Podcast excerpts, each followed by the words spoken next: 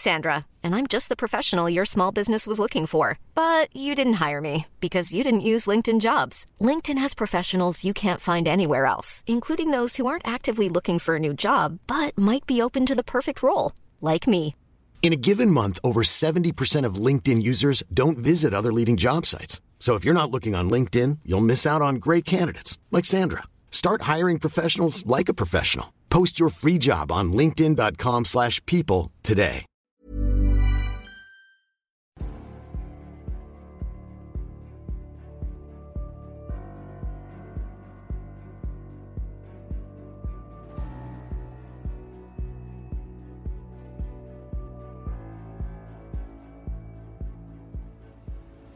Du lyssnar på podcasten Samtal, en podcast med fokus på fria samtal. Jag heter Jannik Svensson och jag vill bjuda in dig till vår samtalsgrupp på Facebook. Länk till den hittar du på hemsidan www.samtal.ax. Jag blir också superglad om du vill vara med och hjälpa att stödja det här projektet. Det kan du göra på www.patreon.com samtal eller genom att swisha mig på nummer 070-3522 472. Länkar och nummer hittar du på hemsidan www.samtal.ax.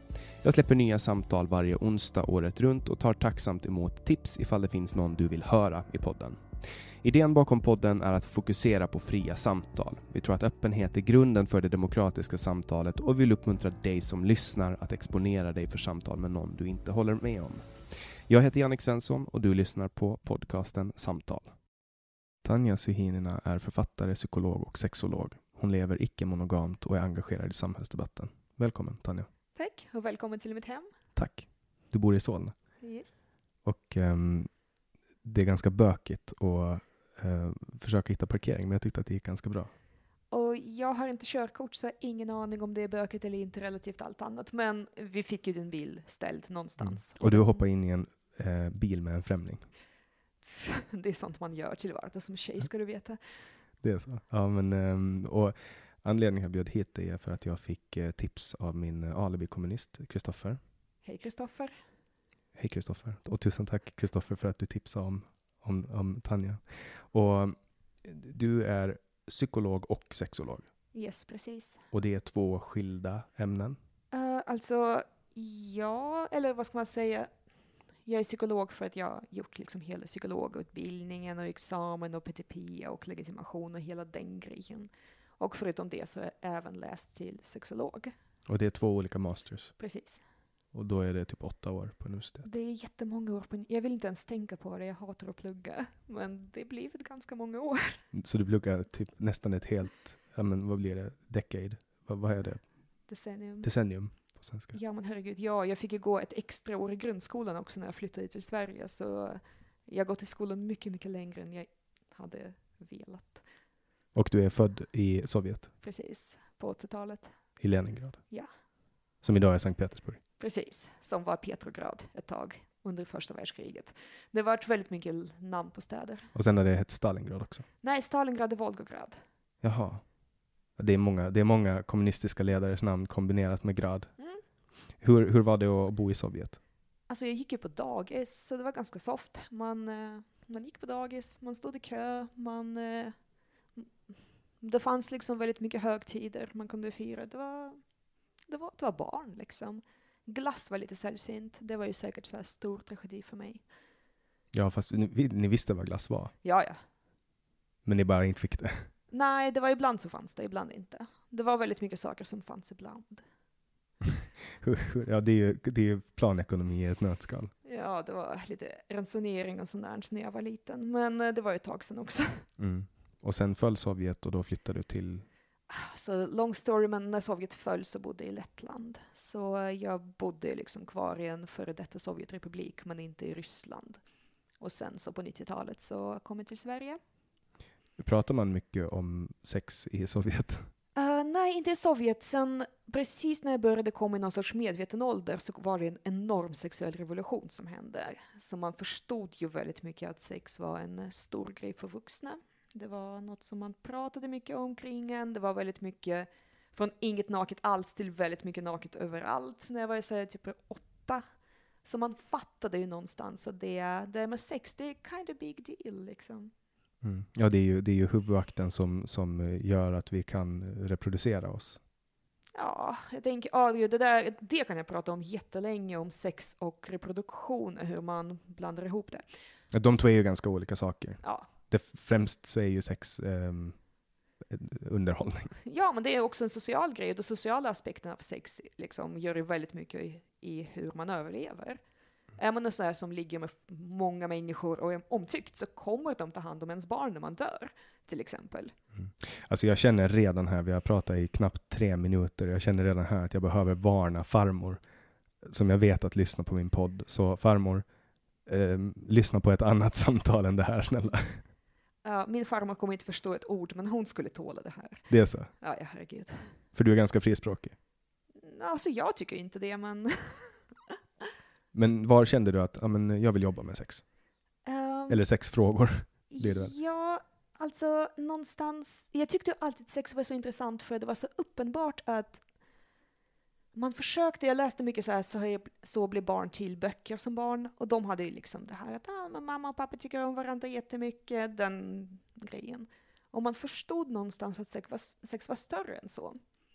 Så jag har alltid tyckt att sex var så fascinerande för att å ena sidan så pratas det så mycket om det, å andra sidan pratas det inte på allvar om det liksom. Och just det här att eh, mellan raderna-biten av det tyckte jag var väldigt spännande redan som barn.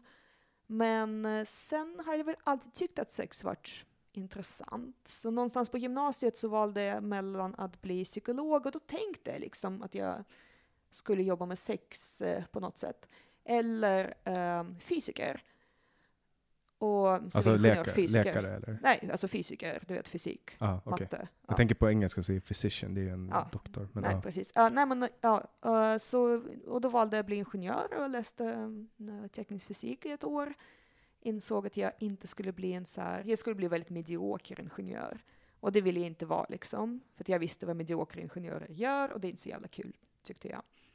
Så då hoppade jag av och sen blev jag psykolog. Och som psykolog har jag alltid velat jobba med sexfrågor på något sätt. Men sen jobbade du med sex ett tag också? Ja, ah, gud ja. Och skrev en eh, bok om det? Ja, på min tid när man skulle komma in på psykologprogrammet skulle man ha ett års arbetslivserfarenhet. Och jag, när jag hoppade av fysik och skulle liksom få in saker att funka rent tidsmässigt så behövde jag få ett jobb fort och minst halvtid. Och det var ju svårt att få jobb som ung utan erfarenhet liksom. Det är ju fortfarande som var så här att jag visste att det skulle vara liksom garanterat med timmar. Så jag hoppade på ett telefonsexgig, tänkte att jag jobbar tills jag hittar ett annat jobb och sen, bli, sen fastnade jag där. Och körde i ett och ett halvt år, släppte en bok. Så ja, det var så jag började min psykologkarriär. Så du satt och pratade med snusgubbar? Ja, exakt. Hur var det då? Ganska tråkigt för det mesta. Eh, man tror liksom att det kommer vara eller folk tänkte alltid att det skulle vara så himla mycket så här kinky, konstiga grejer, men det var ungefär alltså, på samma sätt som folk har ganska, inte tråkigt kanske, men samma lika sex liksom i verkligheten, så var det ganska mycket så i fantasin också. Så du fick berätta vad du hade på dig? Ja, jag fick berätta vad jag hade på mig och beskriva mina jättespännande toppiga bröst och, och så var det slicka, suga, rida. Det var liksom det man gjorde med typ 80 procent av alla. Alltså det var så länge sedan också, herregud, det är 13 år sedan. 13-14 år sedan, jag minns liksom inte detaljerna. Satt du, satt du med kläderna på med ett headset och typ? Ja men typ. Jag hade faktiskt en vanlig telefon med lur. Okay. Det var så länge sedan, så här väggtelefon, alltså riktig telefon. Uh, ja, när man satt och hade skittråkigt och man kunde göra annat samtidigt, typ kolla på Simpsons fast utan ljud. Uh, det var väldigt svårt att inte, inte skratta då, ibland. Nej, men det var ganska så här komiskt liksom utifrån, men eh, ganska... Sen var det så här gigjobb, man fick provisionsbetalt, så det var stressigt med sånt och konstiga tider och allt det där. Så, var det bra betalt då? Nej. Vad, vad lärde du dig om de här som ringde in? Um, det jag lärde mig väldigt mycket om mig själv då var att jag väldigt tydligt hade väldigt lätt att hålla liksom distans till dem på ett professionellt sätt om vi pratade sex. Och det blev jättejobbigt när de skulle prata lite så här personligt och musiksmak och sådana här småsnackar. Det tyckte jag inte alls om. Det var de gångerna jag tyckte det var så jobbigt och över gränsen och obehagligt. Uh, det var intressant, det hade jag inte tänkt liksom. Uh, det är många som tänker att det är tvärtom. Men Mm. för mig var det verkligen, så länge vi pratade sex så var det väldigt enkelt att så hålla sig inom en roll. Och när det blev liksom personal, då blev det, så nej, då blev det svårare. Men annars, det jag lärde mig verkligen var ju väldigt mycket att folk är ganska ospännande sexuellt även, även i fantasin. Och det är liksom, det är, inte, det är inte dåligt eller så, det var bara inte vad jag hade tänkt mig. De är bara medelmåtta liksom. Ja, nej, men de flesta vill slicka och suga det, liksom, även om de får hitta på vad som helst. Vad, vad var det för slags människor som ringde då? Ganska blandade åldrar. Det var män. Jag, jag tror inte jag någonsin haft en kvinnlig kund. Det var män, väldigt åldersblandat. Um, ganska varierat. Jag skulle liksom, vissa hade barn, vissa var jag helt ensamma. Det var, vissa ringde från jobbet, vissa ringde och körde bil. Då sa jag åt dem att sluta. Det är samhällsmässigt, alltså jag tänker att var man svinfattig så hade man inte råd. Men Mm. annars var det också väldigt, väldigt blandat. Och många uppskattade ändå att på något sätt få betala för sex utan att ändå um, exploatera en människa särskilt mycket, om du förstår. Um, så det, um, För det är, det är lagligt. alltså det, det- dels ja, det är lagligt och man får ju prata, vi hade ett policy mot så här, prata liksom barnsex på företaget. Så det undvek jag. Men eh, man får rent lagmässigt prata om vad fan som helst. Så det är fullt lagligt och jag tänker det är väl också bekvämt för dem att få sin fantasi men ändå eh, men utan att ett, de får hitta på hur jag ser ut, de, liksom, Mm. de behöver inte träffa en verklig människa. Eh, Det är inte som att köpa sex på riktigt liksom. Men samtidigt så blir det personligt och Mm. Hur ställer du dig till, till sexköp då? Um, jag tänker att det här är ju väldigt, det är en väldigt stor fråga och eh, det är en väldigt, väldigt olika fråga, teoretiskt och hypotetiskt kontra hur det faktiskt ser ut i världen. Jag tror att för många sexsäljare, alltså folk som jobbar med prostitution, folk som är i prostitution, så är det det minst dåliga valet. Och det vi behöver tänka på som samhälle är ju liksom mer, ja, hur hamnar folk i ett läge där det är det minst dåliga valet? Så vad, vad tycker du till exempel om den svenska lagstiftningen? Um, det är inte min hjärtefråga direkt, men den verkar ju liksom inte av det jag sett från folk som forskat på det och sådär, så verkar det inte riktigt exakt funka som man vill.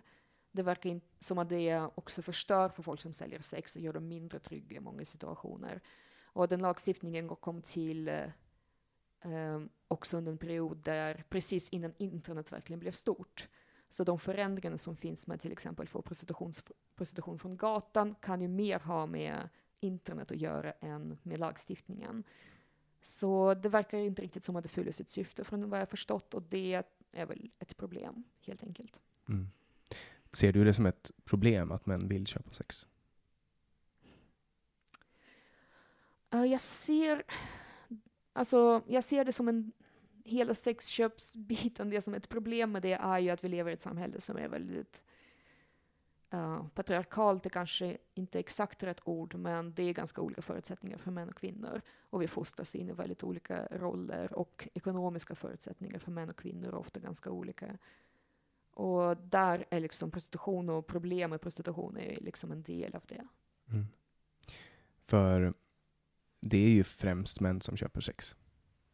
För att de, eh, jag kan tänka mig att det har att göra med att det är svårare för en man att få det på normalt sätt. Alltså efterfrågan, det finns en liksom en diff efter, utbud och efterfrågan. Ja, men också det är väldigt svårt för kvinnor att få bra sex. Bra sex ja, Ja. men sex Alltså- är väl ganska lätt alltså, i förhållande till för en kille. Alltså om man vill ha kastsex där man inte liksom, ens njutning inte räknas, då är det jättelätt. Om man faktiskt vill så här, få orgasm och grejer, då är det ganska svårt. Mm. Jag tänker att det, just den delen gäller, gäller väl båda. Eller nej, kanske inte. Det är betydligt lättare för killar. Ja. Alltså, och det är en... Är det naturligt betingat att det är lättare för killar? Uh, alltså orgasmmässigt till exempel, njutningsmässigt, eh, nej, det är lika lätt för män och kvinnor att få orgasm om man gör rätt. Och det är väl det, det vi kallar för sex idag är väldigt hårt vinklat till mäns eh, liksom, fördel. Mm. Uh, sen tycker jag också, alltså, det är inte så att uh, skev syn på sex i samhället, någonting som bara påverkar kvinnor negativt. Jag jobbar ju mycket med män som kunder eller klienter idag som terapeut alltså. Och eh, det finns väldigt mycket föreställningar om manlig sexualitet som förstör för män också.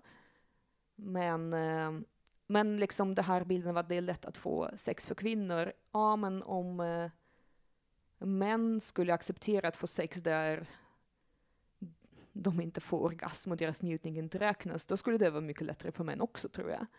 Mm. Ja, så kan det vara. Det så kan det vara. Det finns en, jag tror att det är Jim Jeffries, en ståuppkomiker, som, eh, som pratar om um, att alla killar borde sexstrejka, sluta ha sex med um, snygga tjejer och bara ha sex med fula tjejer och sen strejka och säga nej hela tiden för att typ jämna upp så här marknaden. Mm. Men det är ju verkligen, alltså, jag vet inte, är det så att killar har en högre sexdrift än kvinnor? Nej, alltså det beror på. Jag menar, vi kan inte prata om har, eller det beror på om man menar medfött, om man menar liksom hur det ser ut i praktiken, för att sex är ju inte en drift på det sättet att uh, vi behöver det för att överleva. Det är inte riktigt så det funkar. Det är inte som mat, det är inte som luft. Utan sex är liksom mycket mer komplext system. Och för att det här systemet ska funka, det finns biologiska delar av det, det finns även liksom sociala delar, det finns, eh, lusten påverkas oerhört mycket av omständigheter. Så um, i praktiken så är det ju väldigt, väldigt svårt att säga om vem egentligen vill mer. För alltså, um, om, så här, ur lekmannamässigt um, hobby evolutionärt uh, perspektiv så är ju, alltså, ja men det är skönt att få en orgasm. Det är skönt att, att komma och när en kille gör det, då kan en kvinna bli gravid. Ja. Och därför är det så. Liksom. Vilket vad? Alltså att det är meningen att det ska vara skönt och sen... Vet du varför män får orgasm? För att man ska vilja hålla på mera, antar jag. Alltså rent evolutionärt. Men eh, det är det jag tycker är så intressant med det här manligt och kvinnligt och sex när man börjar prata, för att Alltså orgasm är nice, men att spruta är inte samma sak som att få orgasm. Nej, det går väl att, det går väl att komma utan att få en orgasm. Och tvärtom, det går att spruta utan att, eller tvärtom, få, och få orgasm utan att spruta går ju också. Men det är väl extremt ovanligt om jag har förstått det rätt? Ja, det är väl vanligen man tror framförallt att spruta utan att få orgasm. Och så kommer vi in till exempel på det här med um, när män börjar prata om att ah, det är skönt att komma. Ah, men är det skönt att hålla på innan? För det är ganska många män som inte har koll på sin kropp och sin sexualitet och verkligen faktiskt inte njuter av sex. Mm. Jag kan tänka mig att, att det män tänker på då är den extrema floden av lyckoämnen som frisätts under orgasmen och efter. Alltså vi kan ju också bara skippa hela så här flöden av lyckoämnen, neurosnack, det, bara, det, det är gött att få orgasm. Det, ja, det, det är för kvinnor med kan jag säga. Ja, men, men alltså, det är ju, det är ju liksom klimaxet. Det är väl dit, alltså det är ju dit mannen är på väg hela tiden. Alltså för, förstår du vad jag menar? Att man vill liksom... Ja, absolut. Jag menar bara att sex är ganska skönt utan också. Absolut. Mm. Uh, nu kommer jag inte riktigt ihåg var vi uh, började det här spåret. Jag tror att vi säger, jag tror att alla lyssnare är med på att få orgasm är ganska nice. Mm. Men sen finns, det ju, sen finns det ju kvinnor som inte får orgasmer. Det finns män som inte får orgasmer. Det finns folk som inte får orgasmer. Ja, ja.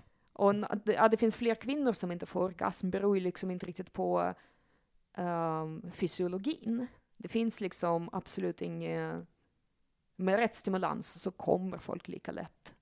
Det är det här att det vi kallar sex uh, stimulerar folk med kuk mycket bättre. Och sen det som vi, alltså hur samhället är byggt så är det liksom, ja men ofta lite mer ångest och idéer om kring kvinnlig sexualitet som gör att det är svårt att komma. Så det kan vara psykologiskt? Ja, verkligen. Så vad kan par där kvinnan har svårt att komma, vad kan de göra, vad kan de tänka på? Uh, För det är dels, väl ganska vanligt om jag har förstått det rätt? Ja, men återigen, det är ganska vanligt med par där män har svårt att komma. Det som är problemet där är ju att väldigt många män som inte får orgasm kanske inte själva är så medvetna om det för att de sprutar. Så man förstår, liksom, om man inte ser skillnad på de två så märker man inte att mannen har svårt att komma. För att vadå, han sprutar ju. Och, och de männen söker ofta inte hjälp, de försöker inte alltid liksom utforska vad som är problemet för att man kan inte ens sätta fingret på det, för att vi pratar inte om det som samhälle. Um, det tycker jag är skittråkigt. Det tycker jag att vi borde prata mer om. Liksom att spruta orgasm och olika saker. Men kan det vara så, för jag, jag har aldrig ens liksom, jag har hört om fenomenet att komma men inte få orgasm. Men jag har aldrig pratat med någon. Men kan det vara så att män inte vill prata om sådana saker? Ja, nej, är, men pratar inte om sex. Eller, nej, men det är på riktigt. Det är, det är, ja, nej, men män pratar ju om sex.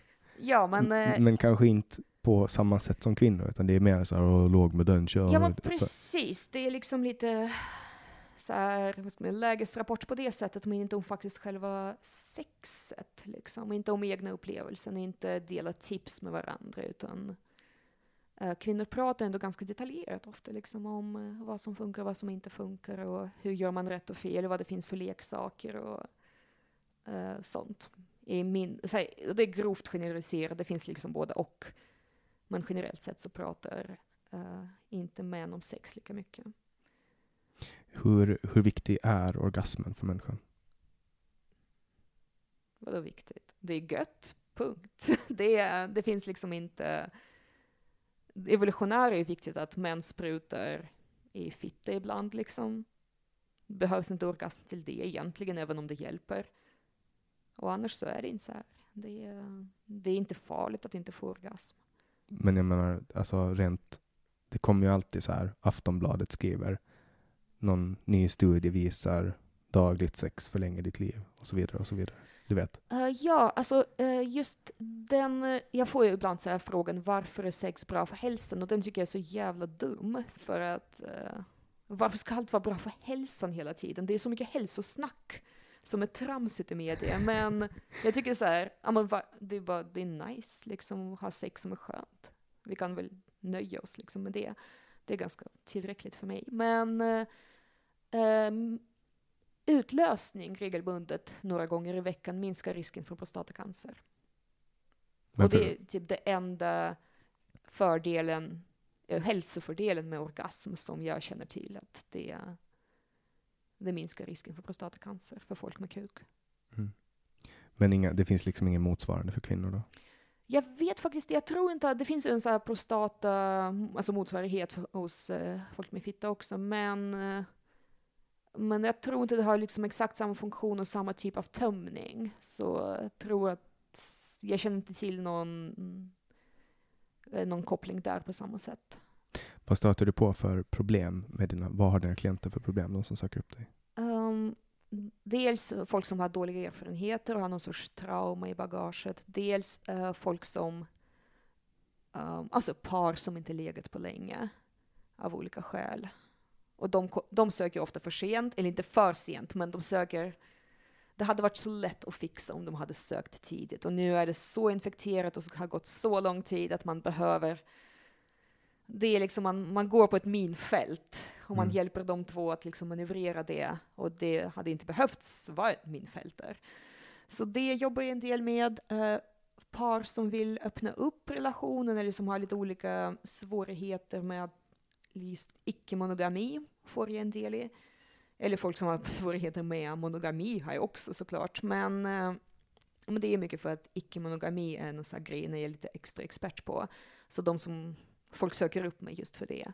För att de vill bli polygama. Ja, eller så folk som lever flersamt som vill ha en psykolog som de vet inte kommer vara så ah, men stäng till relationen så blir det bra.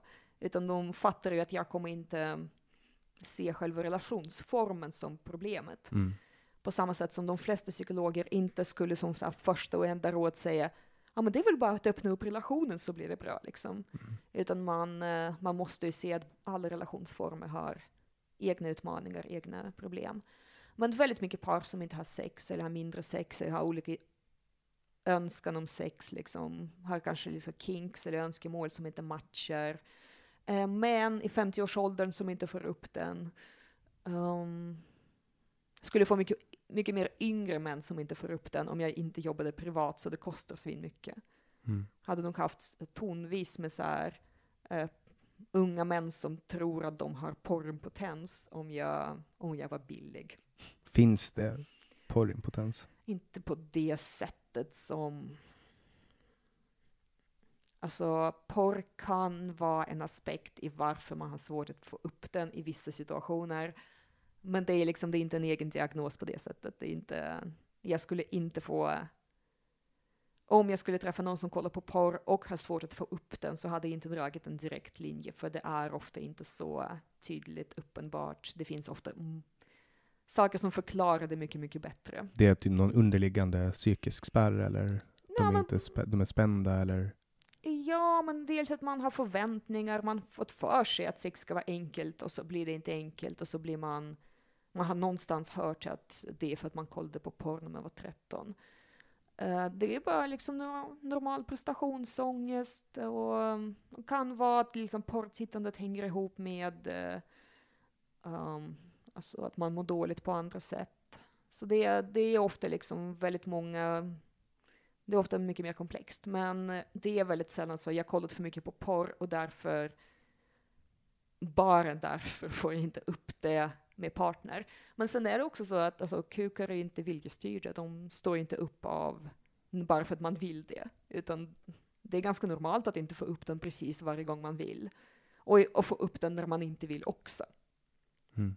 Så det är, Uh, ibland så är det lite fascinerande hur folk t- verkligen tror att det, ett, det måste vara fel på en bara för att den inte alltid står upp när man vill. Och de är liksom, det finns ingen muskel där som kommer resa den åt dig, den är inte kontrollerbar. Det är ett så organ som bara hänger där och gör lite som den vill. Det, alltså det, är, det är inte, det är inte så förvånande om de inte alltid gör som man vill. Nej, den styr väl snarare av, det är väl, det är väl hjärnan som på något sätt styr den. Alltså det är hjärnan, det är lite reflexaspekt av det, det är liksom morgon-kvällscykler, det är, ehm, det är också så här gas och bromsgrej, att några signaler ser upp och några signaler ser ner. Så allt det här, alltså, det är ju komplext. Det är jätteroligt att jobba med sex just för att det är så komplicerat, men, eh, men porrimpotens som egen diagnos som verkligen bara rakt avkopplar porr till erektion. Eh, jag är verkligen inte på det laget. Hur, hur länge har du jobbat med sexfrågor nu? Alltså så här, som aktivt som sexolog ett par år. Um, jag har jobbat mycket i primärvården och med psykiatri och sånt där som psykolog innan dess. Förändras ehm, synen på sex? Har, har du märkt att det har förändrats genom åren? Oj, det beror väl på hur man menar. Jag tänker att en stor förändring som man märker av är att folk börjat se på samtycke väldigt annorlunda. Vi har haft liksom det här prata om det och sen tio år senare har vi haft metoo. Eller tio, men kanske när jag var prata om det, typ 2011, 2012.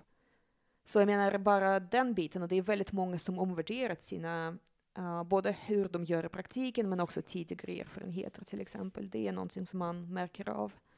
Finns det, för jag tänker ju att det är ju bra att det händer, att folk pratar om samtycke. Det tycker jag också. Och sen tänker jag att ibland så svänger pendeln lite åt andra hållet. Ibland så tycker jag att snacket om samtycke blir väldigt förenklat. Så allt som inte är entusiastiskt ja är ett nej. Mm. Och det, alltså det, är, det är en social interaktion. Det är klart att det är komplicerat. Finns det en baksida av det, hela den debatten då? Jag tror inte, i, jag tror inte det är ett problem i längden. Men jag tror att absolut, liksom, under någon period så har vi kanske lite liksom för, um, för liten tolerans för att amen, som alla sociala interaktioner så är det normalt att sex inte alltid blir bekvämt. Och att man omvärderar vissa saker i efterhand och sådär. Jag, um, jag tror inte vi behöver liksom patologis- patologisera allt dåligt sex eller sex där man kanske inte superville men ändå, alltså jag tror att det kan vara för väldigt många icke-traumatiskt att ibland eh, köra fast man inte vill. Men jag tror det är också nödvändigt lite grann att under en period verkligen låta den här pendeln bara svänga åt väldigt hårt. Så här, samtycke är bara jätte, jättetaggat ja. Men sen ska vi prata vuxet sex så är det klart att jag tycker att vi måste se det som en normal del av sexlivet. Och det, det inte alltid blir självklart och enkelt och att man ibland är med om situationer som man hellre hade sluppit.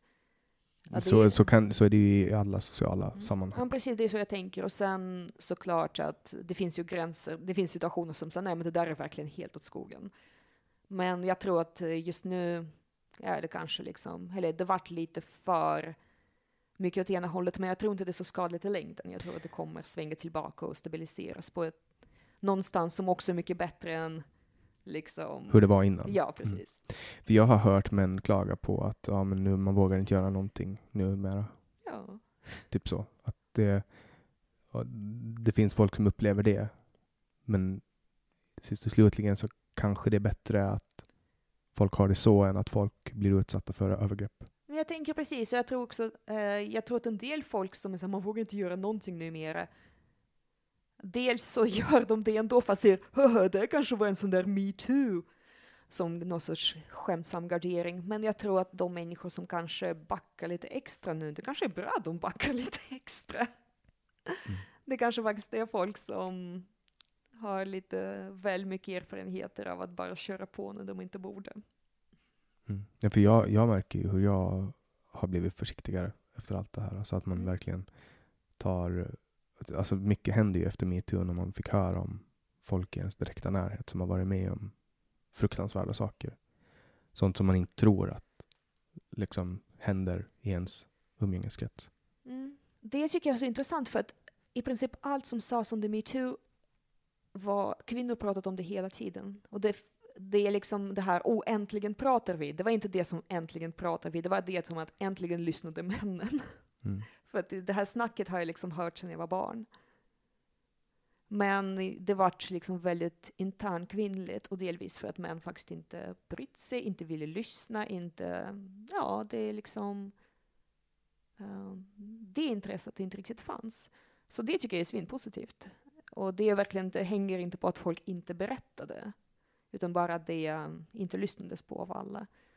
Men eh, jag tänker, jag har också omvärderat väldigt mycket av hur jag raggar och inte bara i samband med metoo utan även innan så har jag liksom funderat mycket på de frågorna. Uh, så vissa saker jag gjort när jag var 25 hade jag inte gjort idag. Liksom. Mm. Och ur, alltså, vad ska man säga, förövarperspektiv eller den sidan av risktagandet. Mm. Just det. Och när du, när du har liksom, nu när du tar emot folk, är det främst sexfrågor eller är det psykologi? Vad, vad är liksom nischen? Det är ofta blandat. Det är ju det som är speciellt med mig, liksom, att jag kan båda sidorna. Så det, jag kan både liksom behandla PTSD och ångest, depression, de sidorna, och så kan jag behandla sexbitarna av det. Och det hänger ofta ihop. Så det, och så är det relationsaspekter och olika mönster i förhållanden som man har, som man eh, lärt sig någonstans och sen fortsätter med fast de skadar en. Alltså det är, det är väldigt, väldigt skönt för mig att känna att jag kan liksom, jag kan hela det där fältet.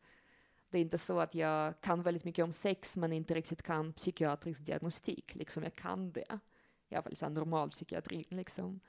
Och så eh, samtidigt så kan jag ju också prata sex med vanliga patienter som söker för depression och ångest och sånt där, men som jag om det dyker upp något sexproblem så är jag inte rädd för det, utan jag kan jobba med det, jag vet vad man gör, jag vet hur det funkar. Mm. Ja, för det är ju någonting som jag inte har, alltså känner att kommer upp så mycket under de, alltså, eller har kommit upp under de psykologkontakter som jag har haft genom åren. Det är väldigt sällan som man har pratat om sex. Nej, och dels så är det liksom ganska illa med undervisning om sex på psykologprogram. Det, jag tror det blivit bättre, men det är inte så superstrålande. Men det är också det här att man jag tror det är lite grann avståndstagande från det gamla Freud, du vill ligga med din mamma-grejen. Att det, det, har länge funnits en, bit, så här, psykolog, en bild att psykologer är så sexfixerade och bara vill prata om sex och någonstans har man behövt också svänga den här pendeln helt åt helvete åt andra hållet. Och så har man liksom hållit det där lite för länge. Men du är, du är en anhängare av Freud, eller?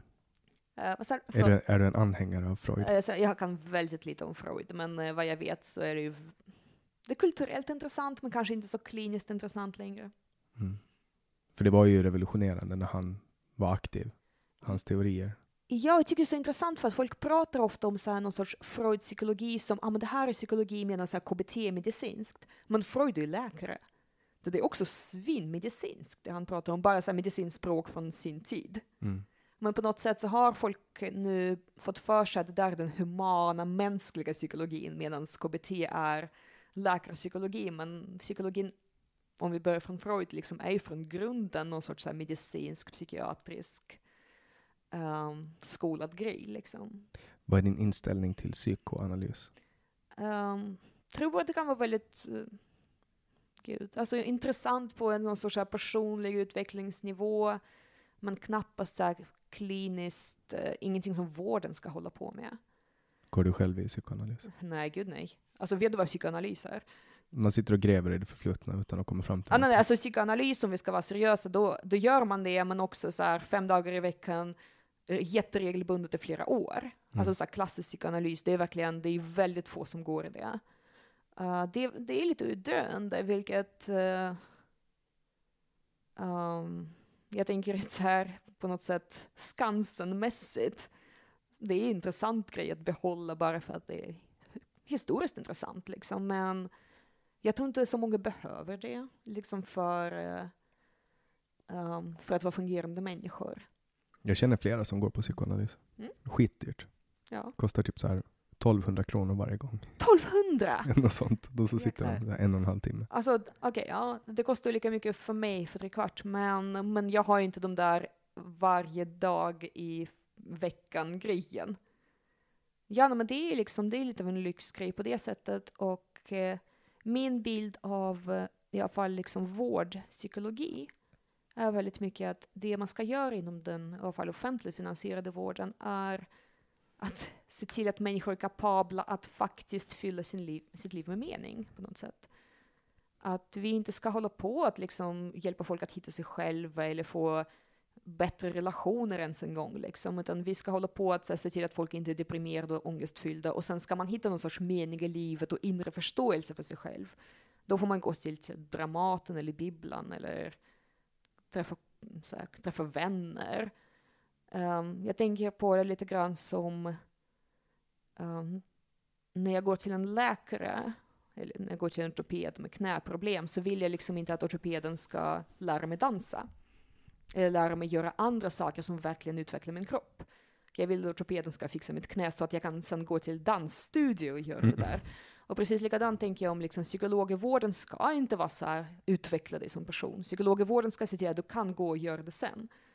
Så det, och sen så är klart att jag som psykolog, även min KBT-bakgrund, kan du sitta och verkligen hjälpa en att gräva i sig själv. Det går ju också, men jag tycker inte det ska skattefinansieras på samma sätt som Alltså, bibliotek skattefinansieras ju såklart, men, men liksom inte inom vården. så.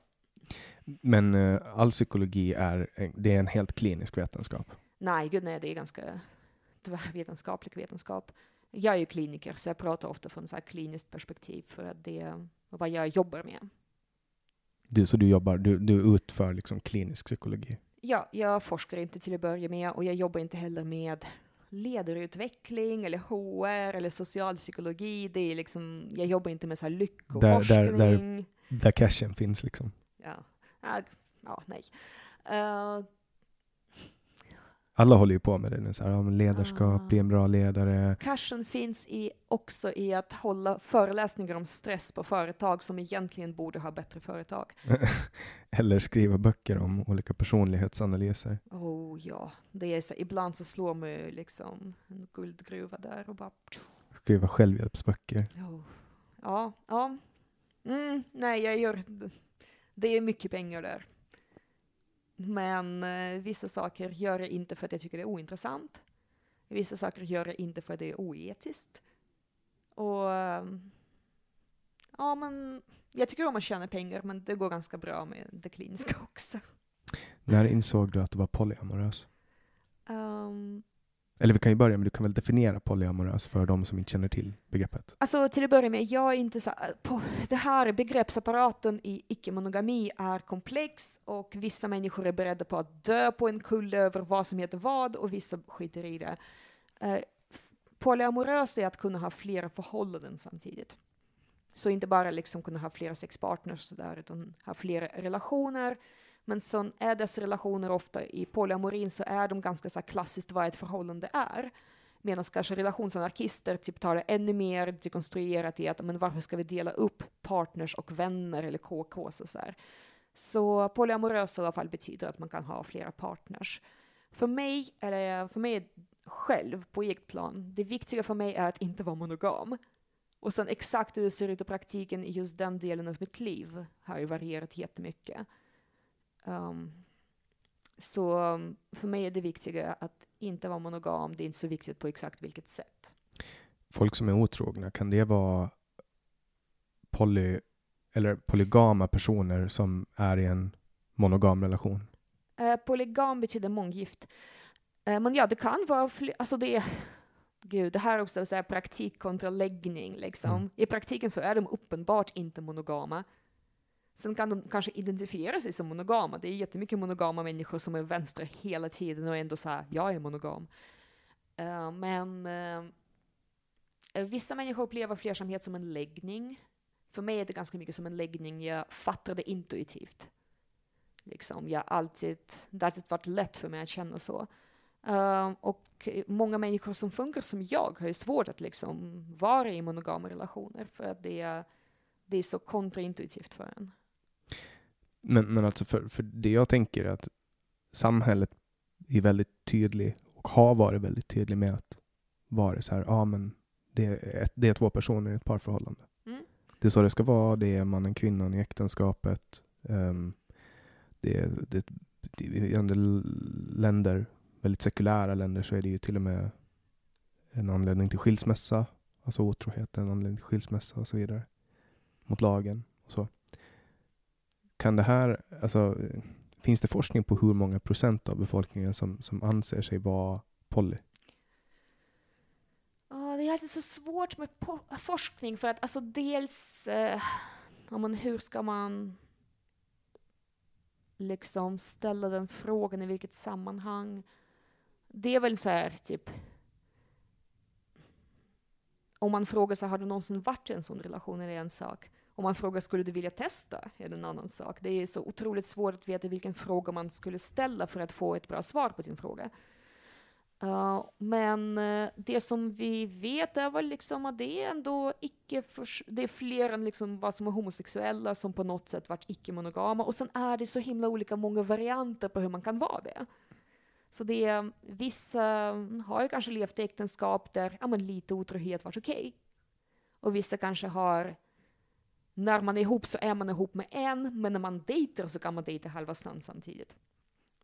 Och då är dejtandet kan pågå ganska länge och vara ganska relationslikt, men man har inte sagt så här, vi är tillsammans, och då är det inte relation. Det är väldigt flytande Ja, precis. Och det är, när man, jag får ju den här frågan om så här, hur vanligt det är, och det är så svårt att svara just på att det kan se så väldigt olika ut på vilket sätt folk inte är monogama. Det är svårt att forska på det. Och sen liksom, ja, det finns inga svenska siffror på så här, flersamhet. Men det finns ju forskning på, på otrohet. Ja, och Med också... utgångspunkten att det är fel. Då är det ja. ett moraliskt ställningstagande, alltså är det inte jättebra och även forskning. där är det typ 5-50 procent, beror på hur man menar. Monogama är ju väldigt bra på att inte prata om exakt var gränsen går, så frågan är lite så här, man, har du varit otrogen? Ja, det beror ju på, kanske, kanske inte, det beror liksom uh, hur man frågar. Så mm. det, um, det så, alltså, jag säger inte liksom att det inte finns forskning alls, men det, finns, det är väldigt svårt att se på det övergripande. Det är väl typ så 5-50 procent svar. Lite så liksom. Det är ganska brett. Ja, men precis. Menar vi just nu? Menar vi under hela livet? Menar vi vilken typ av icke-monogam? Så det, det är väldigt brett. Vad, vad, vad innebär um, livet som poly för dig då? Ja, för mig, um, alltså som sagt, så länge jag slipper vara monogam så är jag ganska glad. Uh, det jag uppskattar i att inte vara monogam är um, dels så blir det så mycket enklare. Det är ju så intuitivt lätt för mig att jag slipper så hålla på och tänka på saker jag inte riktigt känslomässigt intuitivt förstår. Jag slipper om jag får en bra vibe med någon slipper jag tänka på oj, är det här, eh, är det på väg till att bli en flört som inte är okej, okay, eller är det bara en skön vibe? Jag, alltså, bara, jag, jag, bara följer det och så ser vad som händer. Och eh, um, det som jag tycker är en, en av de största vinsterna för mig är att jag kan vara mig själv på så många olika sätt. Att alla människor är olika och när man dejtar folk, när man ligger med folk, när man flörtar med folk så är man ju liksom, man tar fram olika sidor av sig själv. Och den flexibiliteten uppskattar jag oerhört. Att kunna liksom använda olika sidor av sig själv med olika personer och olika sammanhang. Men det måste ju också vara lite begränsande. Jag tänker att du kanske träffar någon kille eller tjej som du vill vara med och sen är den personen helt plötsligt, uh, nej men jag vill inte vara med någon som är poly. Ja, fast jag menar, hade jag varit monogam så hade jag inte ens träffat dem för att jag har redan en partner. Nej men det är klart, man kan inte dejta alla man vill. Det är liksom mm. surt men sånt i livet. Hur, hur funkar det för din primära partner då? Vad blir det, vad är, hur är diskussionerna? Så här, ah, jag träffade en jävligt skönt ligg igår. Alltså hur? Um, alltså just nu, och det är så det här är frågan som förutsätter att jag har en primär partner. Um, vilket man inte alltid har. Jag kan inte säga att jag liksom alltid varit i lägen där det funnits en så här uppenbar, men just nu så finns det en person jag dejtat länge som är så stabil och, uh, och diskussionen där är att jag säger att uh, uh, torsdag nästa vecka ska jag dricka vin med den och den. Och de säger jaha, okej. Okay. Och det finns ingen svartsjuka? Ja, men det kan ju finnas. Uh, jag vill liksom inte riktigt prata om min, uh, liksom min relation just nu så mycket, liksom för att alltså, jag Du kan prata i allmän, allmänna ordalag. Men om vi pratar om liksom mina, mitt liv i stort, ja men det är klart du får inte svartsjuka, men det finns ju hos monogama också. Hur hanterar, hur hanterar man den här svartsjukan? Man pratar om det och så kollar man lite vad som händer och när det är jag som är svartsjuk så får jag också känna av lite grann vad jag behöver och hur mycket av det handlar om att jag blir väldigt sällan svartsjuk om relationen är bra skick. Mm. Jag kan bli ganska svartsjuk om relationen är i dåligt skick, liksom. men då handlar det ju och det handlar väldigt lite om andra partners, det handlar väldigt mycket om att det här, just den här partnern, vi inte funkar så bra just nu. Vad är svartsjuka? Det är väl det här att någon annan har någonting som man också har, tänker jag. Att det, men det är en ganska komplex känsla, så bara det liksom att faktiskt skilja på det. Och jag tycker att eh, Alltså avundsjuka, tänker jag. Då är man liksom på något sätt, då mår man dåligt över att någon har någonting man själv inte har. Mm. Um, och man, eh, man tycker inte egentligen det är så stort problem att den personen har det, det är bara att man själv inte har det som ett problem. Och det kan ju också vara något, om ens partners har så mycket bättre datinglycka just nu, så kan man bli avis på det utan att vara svartsjuk liksom. Om man förstår det så blir det mycket lättare att handskas med det, att man kanske ja, man själv aktiverar sig lite mer och dejtar runt, eller att man bara påminner sig om att det här är inte en tävling. Att det är inte så att den som dejtar flest just nu vinner liksom. Har du tänkt på vilket jävla laddat ord svartsjuka är? Ja, oh, gud ja. Svart och sjuk. Det är liksom ondskans färg kombinerat med en sjukdom. Liksom. Ja, men det är väldigt, väldigt...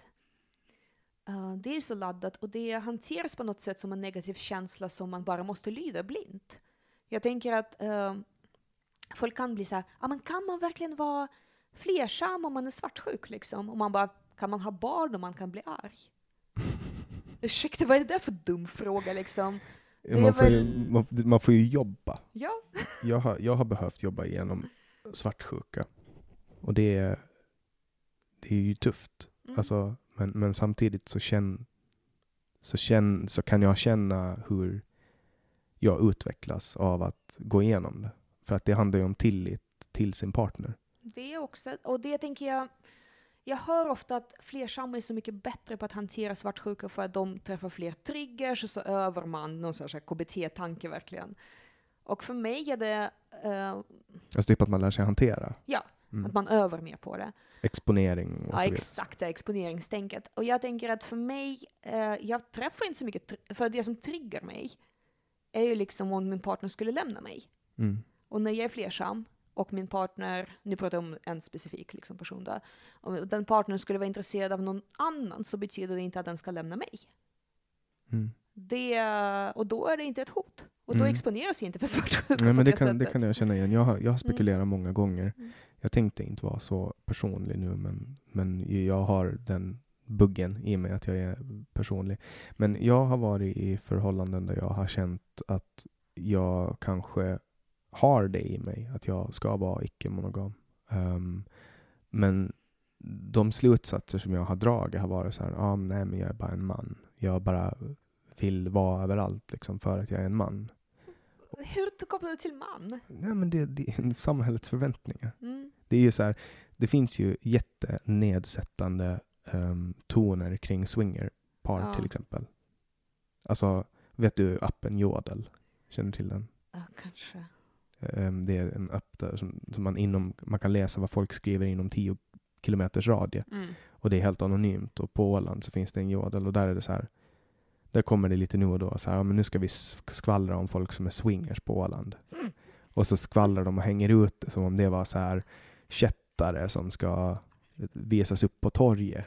Jag tänker, förlåt, det är liksom verkligen, eh, det jag garvade åt var inte swingers, det var det här litet samhälle fast liksom svart på vitt på något sätt. Ja. Jag har ju bakgrunden så här liten håla liksom, och det eller håla håla, men så här vadå, 20 000. Hur Mm, stort är Åland? 30 000. Ja men precis, det är liksom den storleken där man verkligen alla känner någon som känner någon. Mm. Så det är typen av skvaller känner jag verkligen igen. Men sen liksom att man också har en app för det, ja men gud vad praktiskt. Mm. Ja, ja, men det, den finns ju i Stockholm också, men där är det Ja. betydligt större Ja men ruljans. precis, jag tänker att det blir inte så här. det är inte liksom samma lilla slutna värld. Mm. Men det blir ju sån Ja. extrem, um, alltså samhället ser ju väldigt nitiskt på det. På Mm. så här, alltså, också det tänker jag också, det är som, det är samma med homosexualitet. Det är så här, folk tror att bara för att en person är bög så springer de runt och knullar allt som finns. Ja men precis. De tror, alltså det, det, är, liksom, det, det är också en så här jättevanlig homofobisk grej att Mm. ja, han där är bög, ja men uh, fan han vill, han vill säkert knulla mig. Det- så you tänker- wish liksom. Ja, exakt. Så är det inte så här, bara för att man är en kille och så möter man 40 tjejer på en dag. Det är inte så att alla de 40 tjejerna vill ligga med en. Men helt plötsligt när det är en bög, då är det så här, ja men han vill säkert våldta mig. Och jag tänker verkligen att eh, väldigt många snubbar går runt och tror att de själva är sådana. Mm. Och så här på något sätt när man, alltså min erfarenhet av män är att män vill inte ligga så mycket som de inbillar sig. Alltså att Liksom, tjejer vill ligga mer än killar. eh, nej, men kanske eh, om vi inte ens drar in tjejer utan bara liksom män som är så här. Man går runt med den bilden i huvudet som är lite oreflekterad. Så här, hade jag bara haft fria händer hade jag legat med liksom allt som rör sig. Och sen när man liksom får fria händer, eller om man ens tänker tanken liksom fullt ut, så bara, nej men jag vill inte ligga med alla mina kvinnliga bekanta. Det är liksom, och jag vill inte ha sex varje dag ens, för det är ganska bökigt att ha sex. Liksom. det, är, det, stö- det är stökigt. Och, Mm. Men jag tänker stackars swingers, tänker jag också, för att de får ju skit från normsamhället, medan här flersamhetssamhället kan ju tycka att de är för normiga. ja. Så det är Men- typiskt mittemellan uh, skikt liksom. Men sen tänker jag också så här, alltså man kan applicera samma sak det jag sa om, om homosexuella. Att så här, ja men eh, de där, eh, har ni hört om dem? De är swingers. Eh, och då tänker folk så automatiskt att ja men de knullar säkert allt som finns. ja. Det är också så här, bara för att man har en avvikande sexuell preferens, för i min värld så är alltså eh, poly och mono och så vidare mera preferenser än läggningar. Um, det går säkert också att diskutera, men att bara för att de har en av, det, det avviker från samhället, då är de liksom så här sexuella fanatiker som bara går runt och gnider sig mot allt som finns. Mm, det är jätteintressant. Det finns en uh, um, i liksom teoribildning kring flersamhet och på vilket sätt flersamhet ses ner på av normsamhället. Um, jag läste en studie med någon sorts resonemang kring det, att mycket av homofobi handlar egentligen uh, inte om att man bara tycker att så, här, "Ah, men, homofobi mot män i alla fall, att eh, det är äckligt med sex mellan män, utan att man också tänker att bögar är promiskuösa. Och Det är någonting som tillskrivs på dem. Ja, och det är liksom så homofobi det, i den modellen, i den tankesättet, och jag tror det finns en poäng i det. Det är också liksom inbyggt en fobi mot eh, lösaktighet. Mm. Att, eh, Att det är snarare det som aktiveras mot folk som har en eh, avvikande sexuell läggning. ja, precis. Att Att det det är är den här liksom- rädslan för promiskuösa människor. Ja, och det um, tänker jag också en, eh, det tycker jag också är intressant när man pratar om så här, folk ska, när man pratar om homofobi så pratar man på något sätt ofta om så här, folk eh, som är homofoba är rädda för män som älskar män eller sådär. Men om man kollar på hur homofobi uttrycks och sådär så är det ofta sexskräck verkligen. Ja, eller kulturförakt. För det finns ju de som föraktar eh, bögkultur. Det finns massor med bögar som föraktar Ja. bögkultur. och, det, och det kan också, tänker jag, förväxlas med homofobi. Mm. Ehm, att, man, att man föraktar kulturen. Ja, måste ni gå till den där jävla båten och dansa till dansbandsmusik i era jävla skor? Alltså Mm. sånt. Ehm, eller så kan det vara liksom att det riktas mot att man tillskriver dem attribut såsom promiskuositet. Än att bara bry sig om att, för vad spelar det för roll? Man, om man sitter med en kollega och båda är påklädda, då spelar det ingen roll om det är en man eller kvinna. Man kommer ju ändå inte Mm. stå naken med den och hålla på, utan det är ju sånt som folk gör i sin kammare, sluten bakom Mm. lyckta dörrar. Men jag tror vi måste verkligen liksom landa lite grann att när folk har, är homofober till exempel så är det väldigt mycket just sexet som de är rädda för. Så när någon så här välmenande politiker står liksom ändå så här, all kärlek är vacker och så klipper man det bandet för att inviga Pride, Flen, Örebro, Mariefred liksom. Så här, ja men du vet, liksom den grejen. Eh, så tar också dessa politiker liksom bort det sexaspekten av det som om det inte var viktigt. Mm. Men det är just sexualiteten som man ofta blir förföljd för. Ja, eller Alltså- om de säger typ så här, eh, allt svettigt sex är vackert och så klipper de det här bandet. Det hade varit... ot- All, alltså just det här, alla har rätt att älska vem de vill och gifta sig med vem de vill. Man bara, alltså det tycker du inte ens. För att ett, vi har, ja apropå flersamhet, Ja, man får bara gifta sig två. ja exakt. Så dels bara den biten, två, alltså syskon får inte gifta sig, man får inte gifta sig med barn, man får inte, ja men...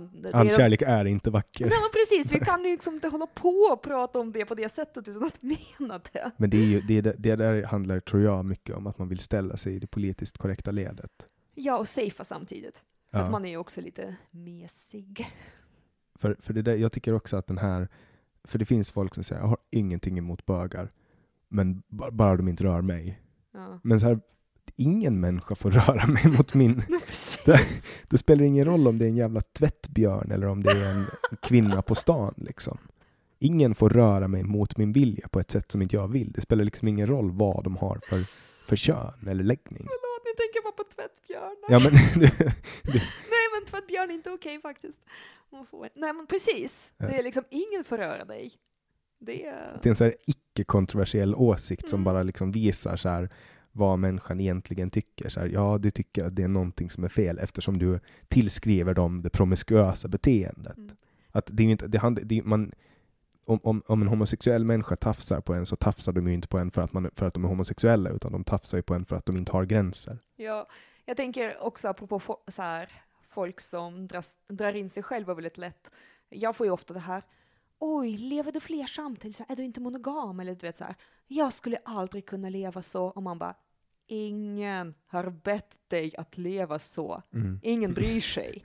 Alltså snälla, det är liksom, tänk om här, varje gång som någon säger något livsval de gjort så skulle jag säga, jag skulle aldrig kunna leva så. De bara, ja, mina två barn. Jag bara, jag skulle aldrig kunna leva så.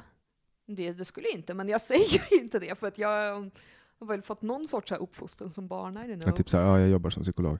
Ja, det skulle jag aldrig kunna jobba som. Ja, Det är jättekonstigt. ja precis. Och man bara, ingen, ingen. Men händer det att folk stoppar in sig själva i, i eh, ekvationen då? Att om du säger att du lever polyamoröst, att de bara, jaha, vill du ha sex med mig då?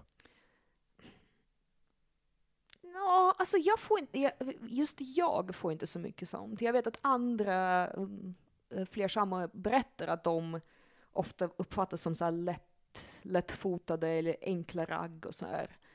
Eh, Jag tycker inte att just jag personligen blivit utsatt för det så mycket, men andra absolut. Liksom. Det, Alltså, det måste ju vara det här tillskrivandet av promiskuitet och översexualitet. ja, men lite det och, och så här, jag vet inte, folk Ja, men det är nog precis. Man vet inte riktigt hur det funkar. Man tänker att det handlar om gränslöshet på något sätt och ja, och så vill man väl få till det enkelt liksom. Mm. Alltså samhällets eh, normer ligger ju kvar hur länge som helst efter att man har förändrat dem. Alltså, jag menar, det finns folk som lever idag som har suttit institutionaliserade på mentalsjukhus på grund av att de har fått diagnosen som homosexuella. Alltså det är att så mycket fucked up grejer ändå hänt i mannaminne ger mig ändå någon sorts här hopp om framtiden om planeten inte brinner upp liksom. Vilket det tyvärr kommer göra, men verkar det som. Men i övrigt, alltså det har ändå hänt ganska mycket. Mm. Det Men jag menar, de här, de här, det här kommer ju att leva kvar ganska länge. Mm. Men Ja. även liksom, om det finns spår av det, det är ju otrolig skillnad för ja, men, homosexuella till exempel, för transpersoner. Från liksom bara 10 år sedan, eller Mm. 15 år sedan, 20 år sedan. Det är spännande. Det eh, känns positivt. Mm. I Sverige, sen jag har ju liksom lite lite blick på Ryssland och där går det åt åt annat håll. Ja, det finns ju inte homosexuella i Ryssland. Ja, nej, inte i vissa regioner i alla fall. Det är, det Mm. är skönt. Ja, men det är bra för Putin i alla fall. Finns inte en enda bög i Ryssland. Bra gener. Ja, praktiskt. Då behöver man liksom inte... Men jag tänker så här, ja, det är en sån här skröna, men Sovjet hade ju, vad jag vet, ingen... Alltså prostitution var inte olagligt i Sovjet under slutet av Sovjet, för det fanns ju ingen prostitution, så varför skulle man göra det olagligt? Så därför kunde man liksom hålla på med prostitution. Ehm, och sen kunde man liksom åka in, få, få, alltså, sy in fast folk för andra saker liksom. Eh, Men just Ja, det räckte ju med att vara illojal mot partiet. Liksom. Mm, ja, inte på 80-talet. Inte på det sättet. Men, men ja, men det fanns liksom sätt att sätta folk i fängelse. Men, eh, men jag tänker att eh, ja, om det, om, om det inte finns några homosexuella i Tjetjenien så kanske vi kan liksom ta bort att det är olagligt med homoäktenskap. Men de finns ju ändå inte, så jag menar, vad är problemet? Så eh, jag, hör, jag hörde någon så här citat från någon högt uppsatt nyligen om att det, man borde inte behöva lagstifta mot kemiska vapen i Ryssland för att de, är de har tagit bort dem, så det finns ju inga. Men ja, nej men det känns liksom, ska man hävda att det inte finns några så borde man kanske inte så här hålla på och lagstifta om att de inte borde få gifta sig. Mm. Men men, det är... Ja, världens påtryckningar hjälper ju in, inte så jättemycket Nej, mot Ryssland. nej, det finns ju väldigt lite, världens påtryckningar gör ju liksom delvis livet svårt för vanliga medborgare. Men eftersom eh, makten i Ryssland generellt sett traditionellt inte bryr sig så mycket om vanliga medborgare så är det inte ett problem. Nej, exakt. De har så här, de ekonomiska sanktionerna, det, det påverkar ju medelklassen främst. Liksom. Mm. Folk som vill göra affärer och leva hederliga liv får inte göra det för att Ja. någon annan har bestämt att, att det ska vara på ett visst sätt. Jag kommer att tänka på ett eh, citat från John Lennon. Jag vet inte om det är sant att han har sagt det, du vet ju hur det här med att folk tillskriver folk citat, men det sägs i alla fall att John Lennon har sagt ehm, we, we live in a world where we have to hide to make love while we practice warfare in broad daylight. Mm. Och det är ju ganska, det är ganska mm, Det är väl objektivt sant till Ja. att börja med. ja, men man, ju, man får ju kriga liksom. Mm. i dagsljus. Det är inget konstigt att kriga, det är inget konstigt att lära upp barn, eh, att, eller unga män och kvinnor att bli soldater. Men har man sex i en fontän på, på, mitt i city liksom, så blir man arresterad. Jag tänker det är en sak jag verkligen älskar med att bo i Sverige. Uh, jag som ändå liksom dejtar män. Um, att männen här inte på hur många generationer som helst ändå inte blivit uppfostrade med det är självklart att ni kommer um, liksom kriga. Det är klart att många gjort lumpen, men även de som gjort lumpen, det har liksom inte varit samma, jag, jag kan ju jämföra liksom. Uh, Det har inte varit samma så här, du kommer bli soldat i krig, garanterat. Och det tycker jag är väldigt positivt. Jag tror det är väldigt bra för svenska män att inte växa upp med uh, idé om att de kommer behöva kriga. Och det är också väldigt unikt att inte haft krig på så länge, vilket svenskar alltid glömmer bort, för att man är ju så van att det inte varit krig på så många år. Gör det, gör det någonting med nationens män? Att inte... Jag tror det är väldigt positivt. Jag tror det är, um, jag tror generellt sett väldigt bra att inte ha krig. Mm. Kanske inte så kontroversiell åsikt. Mm, Nej, men, verkligen inte. men sen liksom, och sen är det så här, det gör också att Sverige, svenskar helt glömmer bort att vi har krigsveteraner och folk som liksom dör i krigssituationer även idag så här, liksom i modern tid. Och det är ju väldigt liksom tråkigt att få glöms bort, men eh, och det borde inte vara så. Men på liksom nationsnivå, att krig i levande minne är någonting som man får in sig utifrån. Såklart, det finns ju väldigt mycket folk som kommit hit på grund av krig och minns krig och berättar för sina klasskamrater. Men liksom att på något sätt själva nationen inte riktigt varit med i det. Mm. Sen finns det ju Eh. de som vill kriga, Ja, som åker ja, ja. till ställen där de får Mm. kriga. Ja, precis, men det, det blir ändå liksom på mycket mer individnivå än Mm. på nationsnivå. Och jag som ändå så här, var barn i ett sammanhang där eh, det var helt annan inställning till krig, så tycker jag det är väldigt positivt. Var, fanns det en heder där att, eh, att vara med i Röda armén och så vidare? Alltså, nej, det var, alltså jag tänker på barnnivå så var det väldigt mycket så här, ät upp din gröt och ska bli soldat till tvååringar liksom. Men det var ju också, Och man menade det på, nå- på någon nivå ändå. mm, och det var väl ändå rätt mycket propaganda som, som styrde den här nationella känslan. Ja, och det, det är ju också en så här problem i Ryssland. Oh, ska, ska jag Rysslandspodden? Det är också ett... Jag, är så, jag läser ryska nyheter, jag är inte så Rysslands expert sådär, men jag läste en undersökning nyligen om vad man är stolt över som ryss. Och så här, vetenskap, forskning, kultur, du vet sådär. Och det var ju väldigt tydligt att liksom vårt heroiska förflutna, eller historia, eh, jag minns inte hur du har formulerat, men det var ganska uppenbart att det är ett väldigt stort område och man jobbar ju väldigt mycket från så här statlig håll för att lyfta fram det, för att det det finns väl ganska tydliga liksom, grejer man kan vara stolt över, och jag menar inte bara andra världskriget, jag menar liksom längre bak, eh, hela imperialismen, liksom att man var ett stort land och erövrat halva kontinenten liksom. Så, Ja, ni erövrar ju eh, Åland. hej. alltså skrattar du? Nej, men det, Jag tänker liksom just det, jag har ju verkligen bott kring Östersjön på väldigt många ställen och det, det har varit konflikter mellan olika sidorna av Öst, Östersjön väldigt mycket. Mm. Ja, min, min, eh, min farfars mamma föddes i Ryssland. Mm. Eh, I och med att hon föddes i Finland då.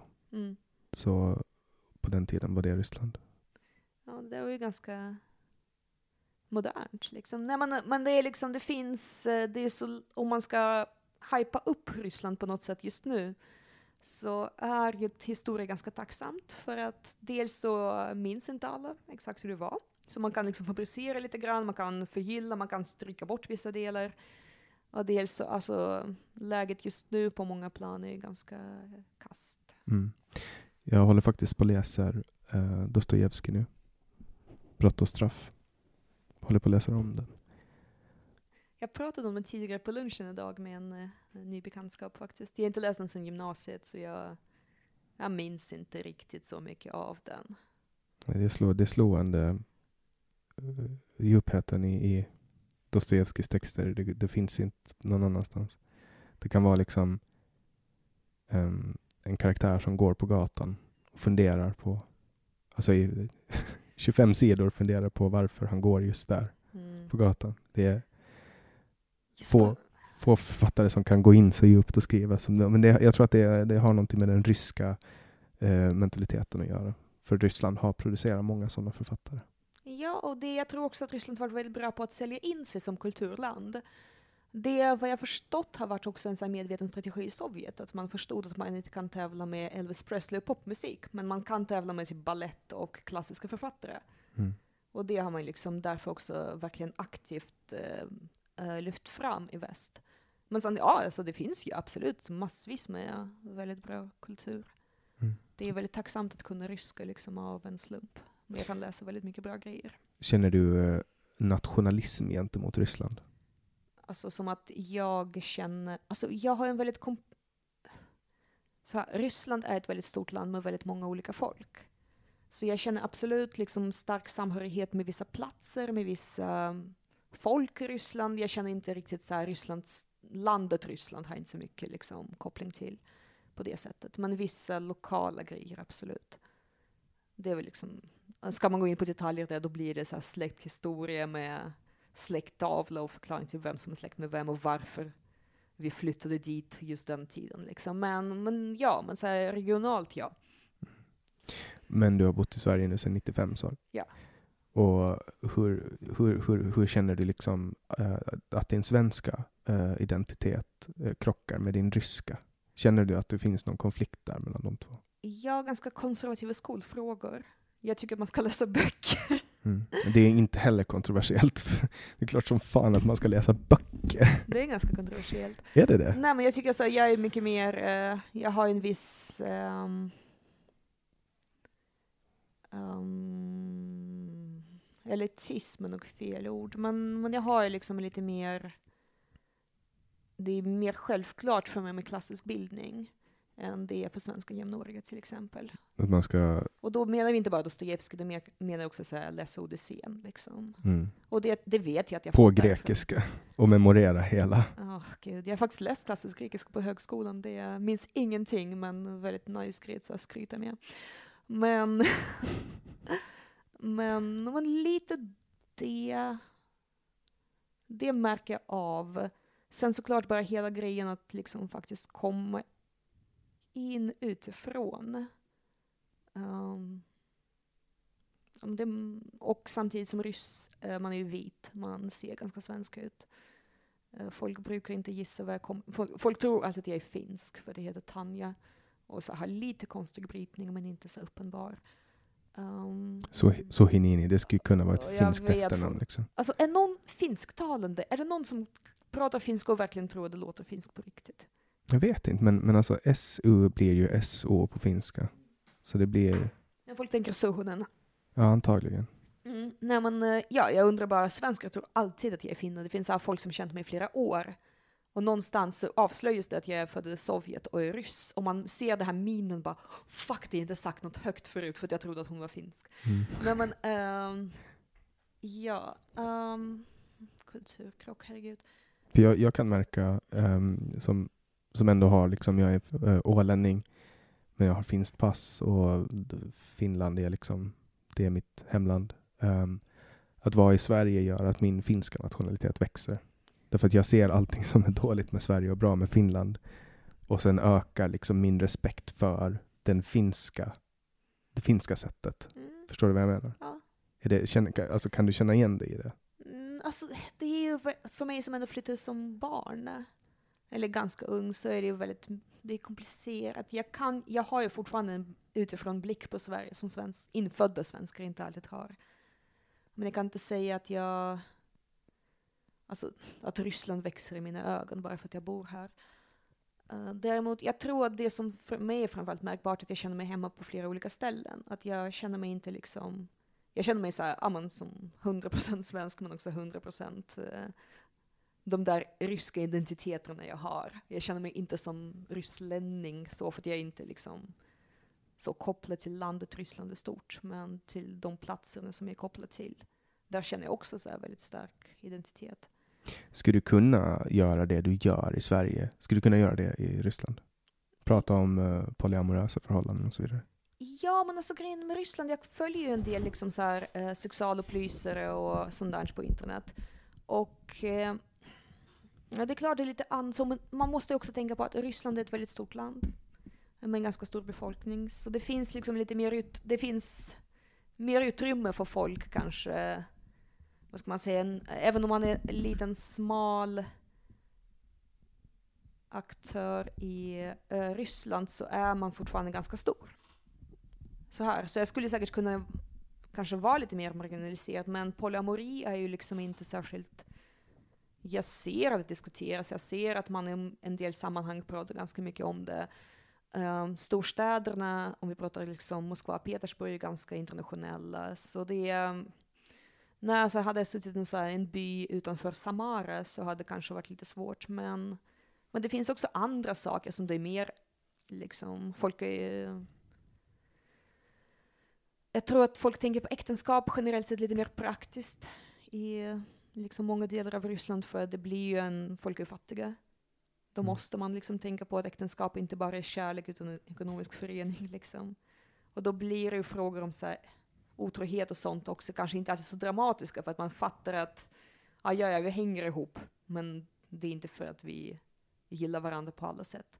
Nej, men det, det, är liksom, det är inte så svart och vitt, det är inte liksom att någon, det är inte samma skala jag skulle säkert pratat annorlunda, men, eh, men samtidigt, alltså väldigt mycket av ehm, Alltså tidiga Sovjet var ju otroligt sexualradikalt, så eh, de som tänker på ryska om några sakerna idag har ju också ganska rik liksom uh, inspirationskälla att gå till. Så det, det hade varit annorlunda, men inte det är inte så att jag hade liksom behövt hålla käft, annars skulle min pappa gifta bort mig. Mm. Och var, ställer du dig på den politiska skalan? Oh. Alltså vilken av dem? Höger, vänster? Men ganska vänster. Jag tycker att, alltså, jag är ganska stor vän av ekonomisk fördelning, liksom för någon sorts utjämning. Så. Hur, hur långt är du beredd att gå då? Är du beredd att gå ända till planekonomi eller? Nej, inte så långt. Jag är beredd att betala väldigt mycket skatt för att eh, till exempel alla, alltså vård, skola ska, ska finnas bra för alla. Jag har liksom inga... Sen blir jag svinarg när man, eh, jag har utsikt mot Nya Karolinska och jag blir väldigt arg när man slösar med offentliga medel. Mm. För jag tycker inte de ska gå till eh, konsulter som gått på KTH. Men, eh, men jag blir liksom arg just för att, inte för att eh, jag inte tycker att vi inte ska finansiera vård och skatterna är för höga, utan jag tycker att vi betalar, alltså skatten går till fel sak. Mm. Det håller jag med om. Så jag, det går till skit. mm, Var, men var skulle du ställa dig då? Socialdemokraterna, Miljöpartiet, Vänsterpartiet? jag tror jag skulle gilla Socialdemokraterna om de var konsekventa.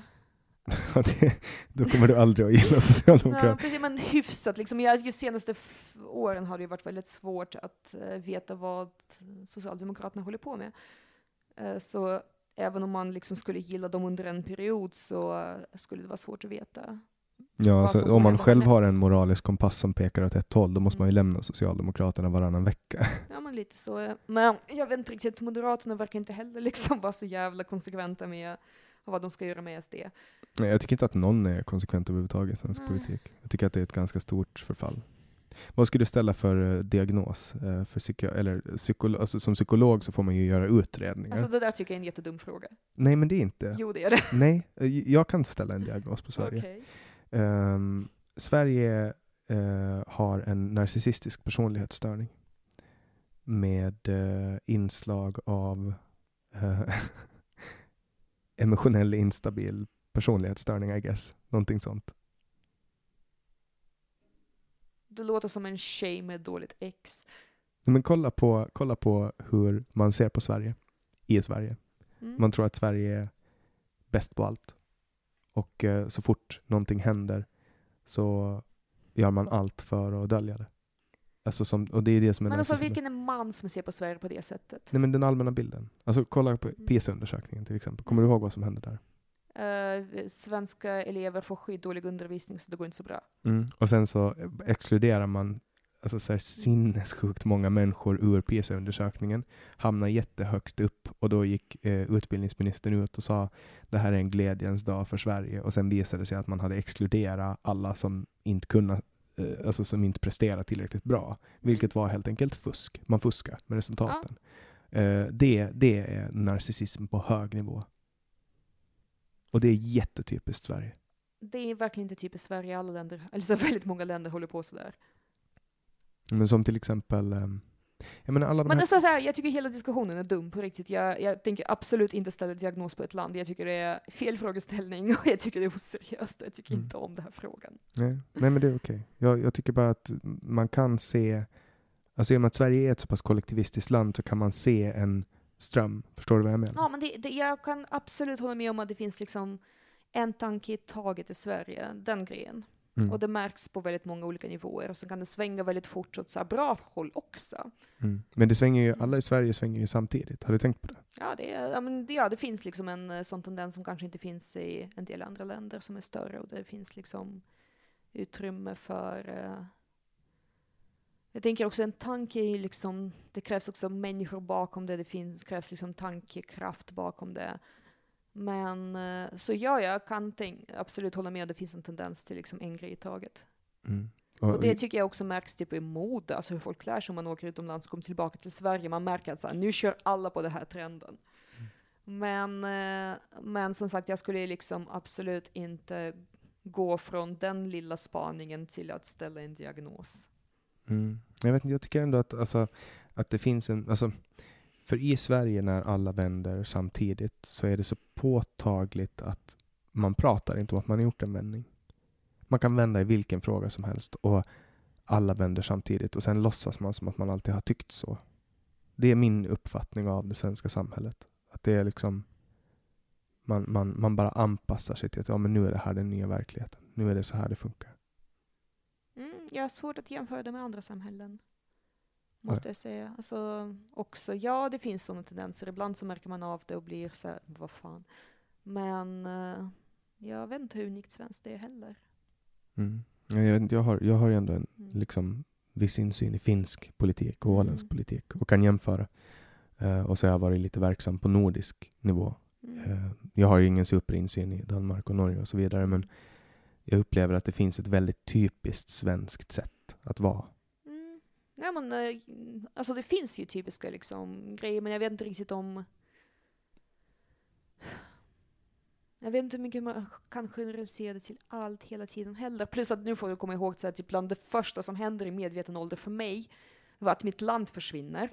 Mm. Och plötsligt så svänger alla åt att kapitalism är skitbra. Jag menar, det är liksom det här svänga åt olika håll på kort tid, på stor skala. Jag ser det på andra håll också. Du är van. Ja, alltså det här, precis, Sverige med de här lill, små svängarna som finns ju. Det var inte så jag började leva mitt liv. vad, är, vad är typiskt svenskt för dig då? Typiskt svenskt, åh. Att prata om vad som är typiskt svenskt i evigheter. Är det, det är fan, det är så otroligt svennigt. Och bara berätta om fika för alla. Ja, och köttbullar. Och man tar inte sista biten. Och det är liksom, det typiskt svenska är inte att inte ta sista biten. Typiskt svenska är att hålla ett långt tal om det. Ja. Och sen ta sista biten. Eller inte ta sista biten, men det här talet. Det tycker jag är det mest enerverande med hela det så här. Så, så, Alla måste vara så, nu ska jag göra det osvenska här. Man bara, man hör ut, käka tårta, bara håll käft.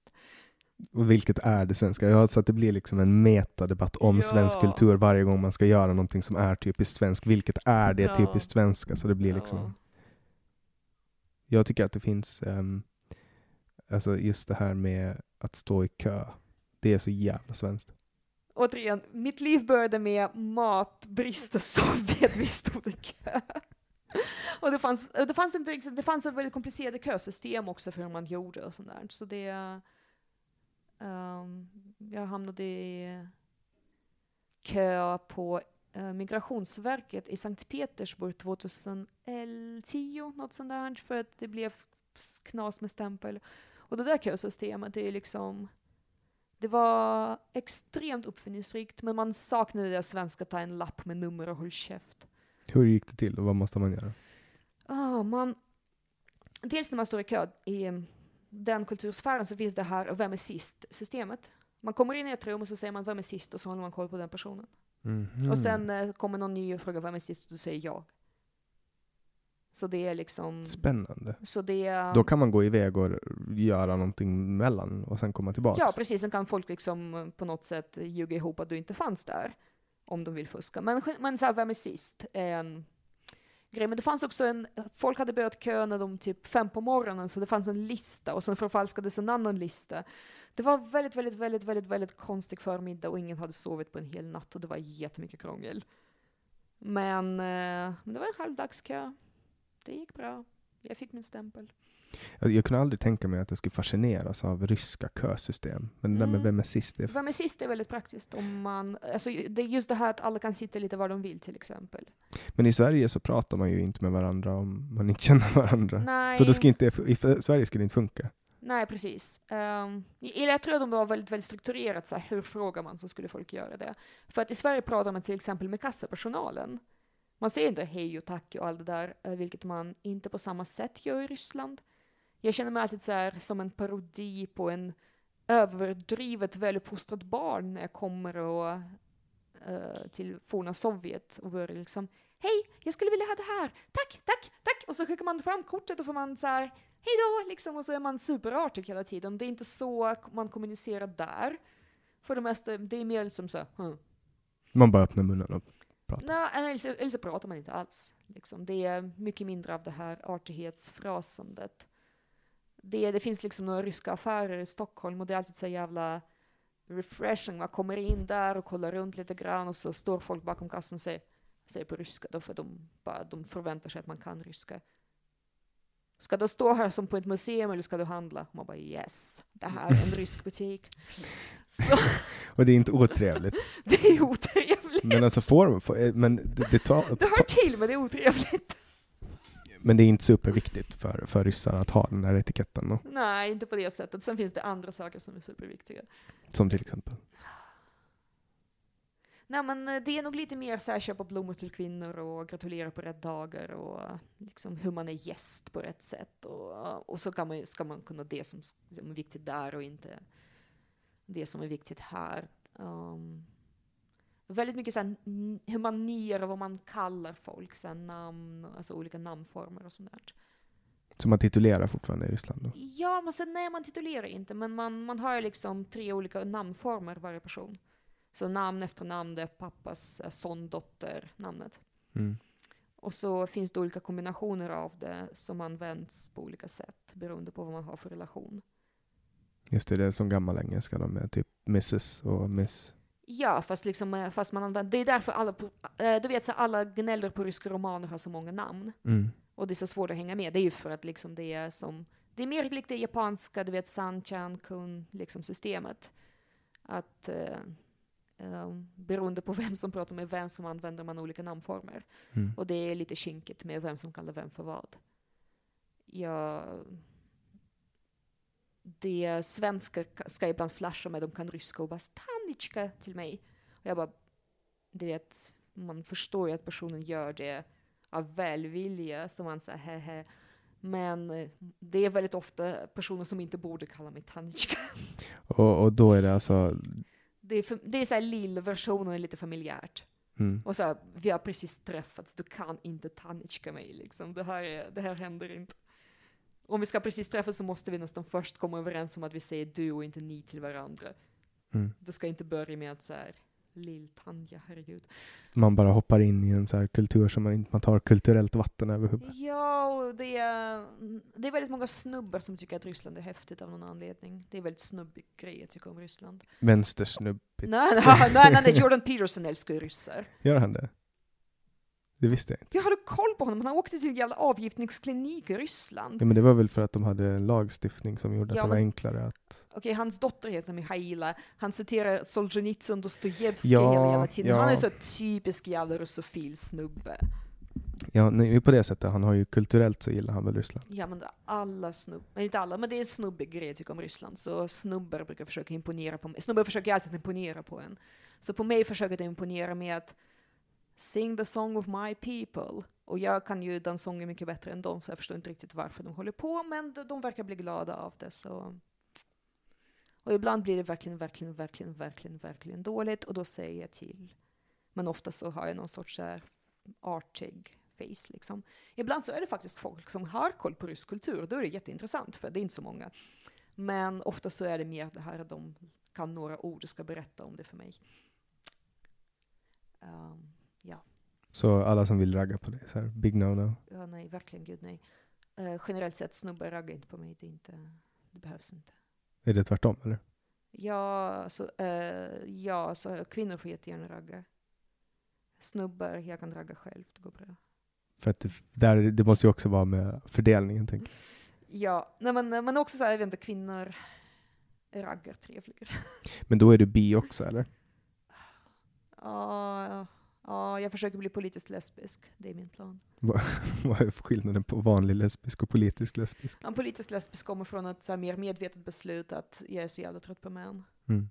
Du är trött på män då? Ganska trött på män. Vad är det största problemet med män? De har så mycket plats. Avbryter den hela tiden.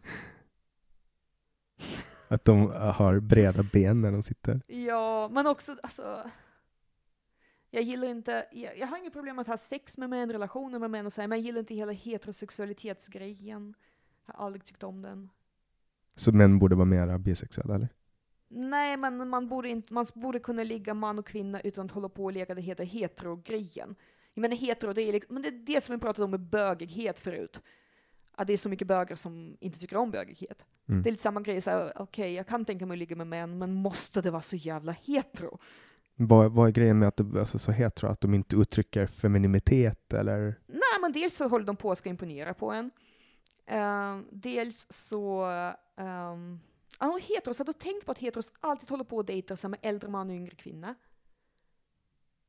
Mm, jag vet inte. Det finns, alltså dels, ja, det är statistiskt så. Är det, ja, men Men bara- statistiskt så är det så. Jag bara tänker på att jag har haft ett förhållande med en kvinna som är liksom tio år äldre än mig. Ja, nej, men det, det händer. Men eh, generellt sett om du tänker på liksom omgivningen, på folk du känner till. Mm. Men kan det vad, vad beror det på? Det för att killar vill ha yngre tjejer eller för att tjejer vill ha äldre killar? Ja, men lite både och. Det är väl också en tradition. Det är också att man faktiskt får kommentarer om man dejtar åt andra hållet. Och alla pallar inte det. Nej men, ja, ja, nej, men jag vet inte. Uh, vad pratar vi om? Just det, snubbar Då- älskar ja. Ryssland pratar vi om. Ja, och vad som är värst med män.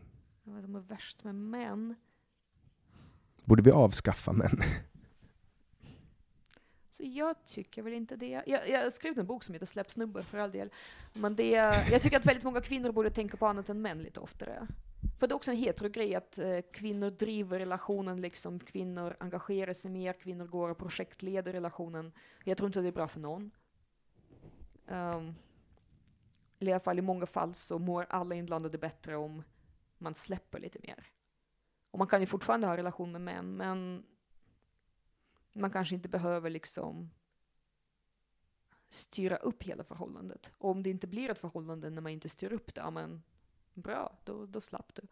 Men, men män kan väl också styra ganska hårt i förhållanden? På ett annat sätt, ofta. Det är liksom olika typer av styrande och det ena, alltså det är också att män sitter ofta på mer materiella resurser. Vad beror det på då? Ja men till exempel åldersskillnaden. Det, eh, man är ju i ojämlikhet redan från början, att kvinnan eh, kanske fortfarande pluggar, till exempel, medan mannen jobbar. Och sen eh, när man liksom sen ska fatta stora livsbeslut så är han lite före i karriären och tjänar lite mer. Och då blir det lätt att man anpassar sig efter hans nivå, för det är han som... Och då blir det till exempel så att eh, kvinnan är föräldraledig längre, eller att om man flyttar så är det mer anpassat efter hans jobb än hennes. Um, ja, den typen av grejer. Och eh, det, han, han faller mer på kvinnan att liksom styra upp hemma och projektleda hemmet. Och eh, det är jättemycket jobb, men det är inget som man kan sätta upp på CV. Att det är ingenting som ger en pengar eller pension. Det är ingenting som ger en liksom att man blir mer attraktiv på äktenskapsmarknaden om man skulle skilja sig. För det är det som är nice med så vanliga jobb, att om man jobbat jättelänge i en bransch så blir man så väldigt attraktiv och tjänar bättre. Mm. Men om man varit så här hemma med barnen jättemycket, det är inte så att man blir så mer attraktiv än extra äktenskap för att man är så duktig på att vara hemma med barnen. Nej. Men eh, mycket av det här kan jag tänka mig också baserar sig på individuella val som fattas på basis av den situation de befinner sig i. Ja, och det, och det var som tillbaka till prostitution, det är kanske bästa valet just då, men vad är situationen? Mm.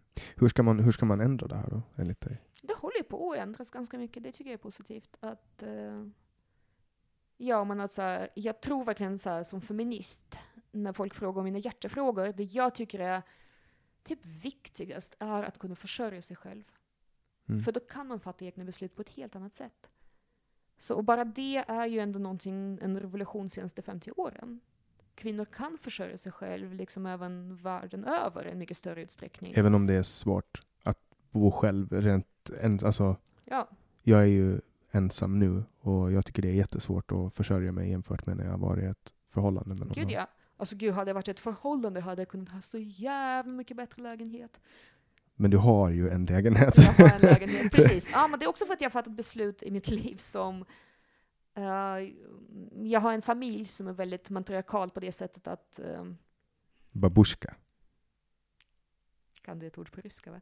Nej men det finns ju memes. Du vet, det, fin- det finns ju, jag följer ett, ett konto på Instagram som heter Squatting Slabs in Tracksuits. Of course you do. Och då är det, Jag säger det snubbgrej! ja men det är jätteroligt. Då är det så här, då har de ju babushka memes med så här en, en så klassisk rysk mamma med sån här huvudduk. Och så Ja. är det babushka och så är det typ så här bilder på en jättestor kastrull. Och så står det så här ehm, nu vet du, när babushka tar fram den här så vet du att du kommer att äta samma mat i flera dagar. Typ sånt. Jag har nog inte riktigt haft, eh, jag har haft lite av den typen av liksom kvinnor i släkten, men eh, det är väl också en sån här grej att eh, om man tänker historiskt på Ryssland, det har varit mansbrist. Mm, det låter ju det låter ju trevligt. alltså, Ja, det, och vilket liksom är mer, um, överlag samhälle med brist på män medför liksom vissa, Um, alltså folk vill ju fortfarande gärna ha liksom heteroäktenskap och relationer på det sättet. Och, och då blir liksom, män blir mer eftertraktade för att det finns så få och då uppfostrar man pojkar på ett annat sätt och man, eh, kvinnor kanske tål lite mer relationer än de egentligen vill. Alltså det finns ju väldigt mycket konsekvenser, men en av dem är att i min släkt så har det varit väldigt självklart att kvinna ska kunna försörja och klara familjen själv. Sen det är jättebra om det finns en man, det blir mycket lättare så. Men det, eh, grunden är att man ska stå på egna ben. Och det har jag liksom, mina, både farmor och mormor var chefer när jag föddes. Liksom. de var strax över 40 och eh, chef på varsitt ställe. Så jag har liksom alltid haft den här bilden av att eh, jag aldrig tänkt tanken på att jag, även om jag tänkte liksom ändå, jag varit i långa heterorelationer, så jag aldrig tänkt tanken på att min snubbe på något sätt skulle ha någon större roll, roll i min ekonomi. Mm. Vilket ändå många kvinnor har, liksom. Att, men det är självklart att eh, jag kan gå ner i tid och sånt Det har inte riktigt jag haft. Mm. Och därför kan jag ha en lägenhet, för att jag har gjort stora beslut i livet som lett till att eh, och samtidigt så har jag liksom också haft tur att kunna fatta de besluten sånt såklart också, men på individnivå så tycker jag feminism inte primärt ska handla om symbolfrågor som färgen rosa, utan mer om liksom faktisk materiell verklighet. Det är väl det som kanske är det stora problemet med feminismen idag, att det handlar om symbolfrågor. Det Eller finns. problemet med all form av politik idag Ja. är ju symbolpolitik. Mm. Som det här med sugrören till exempel.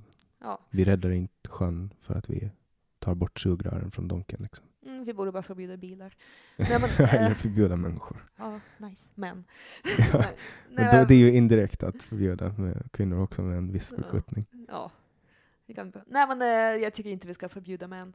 Men däremot så tycker jag verkligen att det är viktigt att kvinnor ska kunna inte ska, ska kunna liksom fatta egna beslut och det kräver faktiskt alltså det är jättefint med symbolfrågor, det är jättefint med kärlek och känslor och familj och gemenskap och allt det där, men det är faktiskt viktigt att kunna ehm, ha det ekonomiska. Ja, symbolfrågor kan, kan man ju ägna sig åt på fritiden. Kanske lämna det utanför politiken, tänker jag. Ja, Jag kan, tänk, jag, kan, jag kan säkert komma på någon symbolfråga som är viktig, men, eh, men jag tänker att grunden är ändå liksom Sen jag menar, det är inte neutralt vilka ord man använder, det är inte neutralt vilka färger man... Alltså allt När vi säger män, M-E-N, alltså när vi säger det här men inte det där, alltså då Ja. använder vi ordet män. Är det ett problem? Va? Det, det finns de som tycker det, det är därför jag ställer frågan. Nej. Det, det finns de som säger en istället för män, för att de inte vill säga ordet män. Ja, du menar som man? Man gör så här, man gör så här? Ja. ja mm. Jag tänkte du menade som män som Bart, blev jätteförvirrad. Ja, nej, men jag tror inte det är en jätteviktig fråga. Däremot så tänker jag till exempel att hen är väldigt, väldigt viktigt. Ja, Ur skrift, alltså jag är ju skribent i Mm. grund och botten och, och rent skrivtekniskt så är det jätte, jätte smidigt att kunna Ja. säga hen. Eller hur? Och jag förstår inte varför folk blir irriterade på det det. är så praktiskt. Exakt, det, här, det, det, har, det har inte funnits i svenskan tidigare och sen kom det och så var det okej att använda det i journalistiska texter och det var så jävla skönt istället för att behöva skriva om Jag, han eller hen varje gång. Alltså just det här, jag, kommer, liksom, jag minns ju verkligen hela den här utvecklingen. ehm, när jag började läsa teknisk fysik så minns jag att det var så många föreläsare som var så här, bla bla bla bla bla, han, och så kom det lite här, eller hon. För de Mm. hade precis lärt sig att så här, just det, vi har faktiskt, vi måste på något sätt även i språket nämna att vi har kvinnliga studenter. Mm. Det liksom, och sen är, alltså är ju jätte, jättepraktiskt. Och sen så är, alltså väldigt praktiskt på det sättet, alla inte han och hon, men som samlingsord verkligen extremt Ja, så jag tänker ur ett rent lingvistiskt perspektiv så är det extremt bra att ha ett könsneutralt ord för engelskan har ju one. Ja, men- One mm. cannot sim simply walk to Mordor. Ja, men precis, men det är liksom eh, ehm, just där, jag tycker inte att man som, vad, är det, pronomen eller? Man som en, tycker kanske inte är så stort problem. Men till exempel att ständigt benämna hypotetisk människa som man, där tänker jag att problemet är lite större och det är därför det är så bra att, Men där finns det ju, alla ord har ju olika eh, könsböjningar, former, könsformer, vad heter det? Genuspronomen alltså, Alltså det, det har min svenska teori, eh, Mm. det är inte superbra, men till exempel en båt är en hon, ja, klockan är en hon. jag tror inte att alla ord har det. Eller de det flesta. historiskt är väl en och ett är väl en sån här grej. Ja men i, rys, i ryska ah, ah, så, i ryska, ja, ja. där det, finns det ju också tre, det finns tre genus. Mm, grammatiska genus. ja, grammatiska genus heter det. Mm. Och där har du ju, alltså, jag refererar ju till en båt som hon till exempel. Mm. Ehm, Jag tycker det är så gulligt i svenska att så här, det mesta är liksom könsneutralt men så här, klockan är hon, båt är hon. mm. Men det är, så, men det är ju för att det, det är en sån kulturell grej som går Mm. vidare. Att man, så här, på Åland är ju ett, ett sjöfararfolk. Och det är ju åländska rederier, alla de som går hit in i Stockholm. Och då är det så här, ja men när kommer hon in? Säger Mm. man. Ehm, och det bara är så liksom. Ja. Och jag lägger ingen större värdering i det. Men om man inte vet om båten är en hon eller en han, då kan det ju vara smidigt att säga hen. Ja, men jag tycker det är väldigt, eh, som sagt det här att man könar båt är liksom väldigt litet fråga i kontext. eh. Ja, det blir ju, man får inte döpa en båt till ett mansnamn till exempel. Har ni inte kunganamn på båtar? Nope. Alls? Ja, inte vad jag vet i alla fall.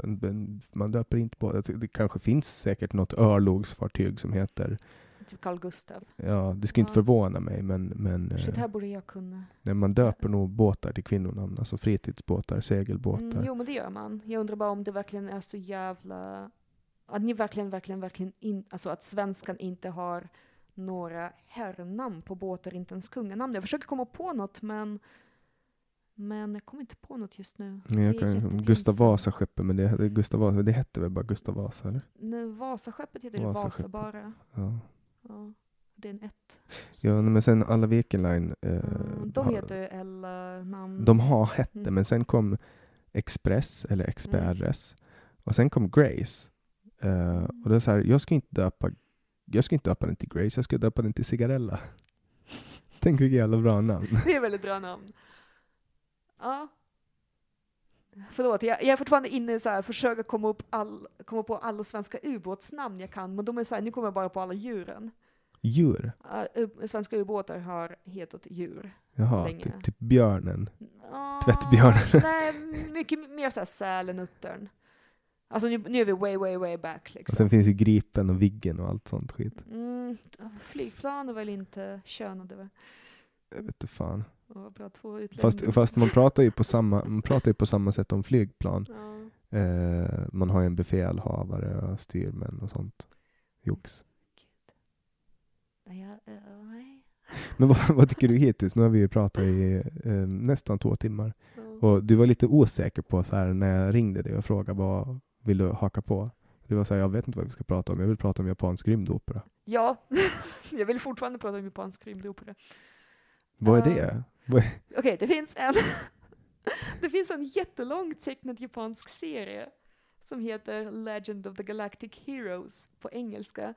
Uh, Galaxhjältarna brukar jag kalla den på svenska, som handlar om, det är rymdopera, det är så ett, en rymd liksom imperium som är typ Tyskland och ett rymdimperium som är typ USA och så har de lite olika politiska lä- liksom idéer. Är så, Hitler inblandad på något sätt? Nej, inte Hitler. Det är faktiskt det är, inte, det är ingen som är nazister eh, ordentligt. Liksom. Det är mer att eh, de tyskarna är mer så här adel Tyskland, liksom. Typ, eh, tänk så sekelskiftet, förra sekelskiftet.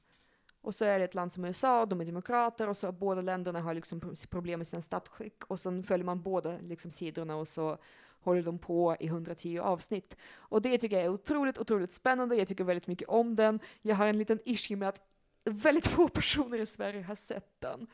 Så när du ringde och eh, sa att vi kan prata om vad som helst så misstänkte jag att du vill att jag ska prata om polyamori. Men jag vill ju helst prata om galaxhjältarna. Och, men men vad, vad är fascinationen med, med Galaxhjältarna då?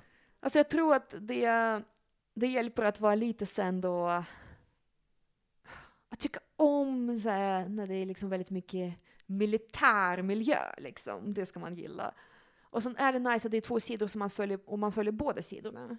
Så i varje slag, man kan inte liksom så här riktigt uh, ett, det är inte uppenbart vem som vinner för det finns inga skurkar och eh, liksom hjältar på det sättet. Båda sidorna har sina poänger. Och dels så, uh, ja men det blir spännande för att man vet faktiskt liksom inte riktigt vem som vinner och man vet, inte vem man vill ska vinna för att man gillar båda sidorna. Och det här fortsätter eller är det klart? Har de gjort klart? Ja, det, det är gjort klart, den är från 80-talet. Det är så, nisch, alltså, så, så nischat liksom. Uh, jag, den släppte faktiskt på engelska för några år sedan och jag hittade den, jag fick veta det genom tidningen Forbes, vilket är en av mina bästa så här, oväntad källa, men kul. Så ja, det, det hade jag jag hade inte väntat mig att prata så mycket om Ryssland. Jag är lite så här, jag är inte Rysslands expert liksom, så allt det här får man ju ta med en nypa salt. Men du är ju rysse nästan, du är Sovjet, alltså, jag vet inte. Så jag kan ju en hel del, dels för att jag är uppvuxen så här, men... Vad står det på ditt, ditt pass? För det står ju alltid födelse, står det att du är född i Sovjetunionen? Ah, mitt pass står det att jag är född i Leningrad, Ryssland, och jag är så jävla sur på det. Varför kan det inte stå USSR där? Ja, eller så Sovjetunionen, jag vet inte. Eller stå Sankt Petersburg, Ryssland, om man ska prata om orten idag, för att nu är det fel. Ja. För att det, Leningrad är ju liksom så det hette när jag föddes, och Ryssland är så det heter idag. Det, är där, det blir jättekonstigt. Jag det borde ju det- heta Sankt Petersburg, Ryssland eller Leningrad, Sovjetunionen. Ja, men säg det till polispassmyndigheten, liksom. Det tycker jag också. Du kan väl gå dit och säga att det är kränkande, att du ska Ursäkta? JO-anmäla dem. Ja. Ta ett papper i näven och slå dig i disken och så här, jag ska JO-anmäla er. Mm, precis, ge mig rätt pass nu, vad fan. Jag säger My att, country, liksom. så att det är fel på ditt pass. Mm. Det stämmer inte. Ja, det, jag får alltid, när jag ska söka ryskt visum så får jag alltid, för det måste jag för att jag är svensk medborgare, så får jag alltid frågan så här, när flyttade du från Ryssland eller Sovjet? Och jag behöver alltid vara så här, för att jag flyttade inte. Jag, bo- jag satt ju i Lettland helt fredligt, flyttade ingenstans, sen försvann Sovjet därifrån, jag satt kvar. Ja, det, det, det är också så här, så de klassar det som att du flyttar. Ja, men det är liksom, och det, det är ganska många i min situation som de fattar ju vad jag menar med, jag skriver datumet för Lettlands självständighet liksom, men eh, och jag är verkligen helt för att Lettland blev självständiga, liksom, jag sörjer inte Sovjets sönderfall sådär. Men, eh, men ja, det är alltid så här, åh. Jag måste alltid Wikipedia, när var det egentligen? ja, du kommer inte ihåg det? Ja, men det, ja, det var 90 någon gång. Sommaren tror jag. Sommaren på 90-talet. Eh, jag, jag var också ganska liten till mitt försvar. Mm.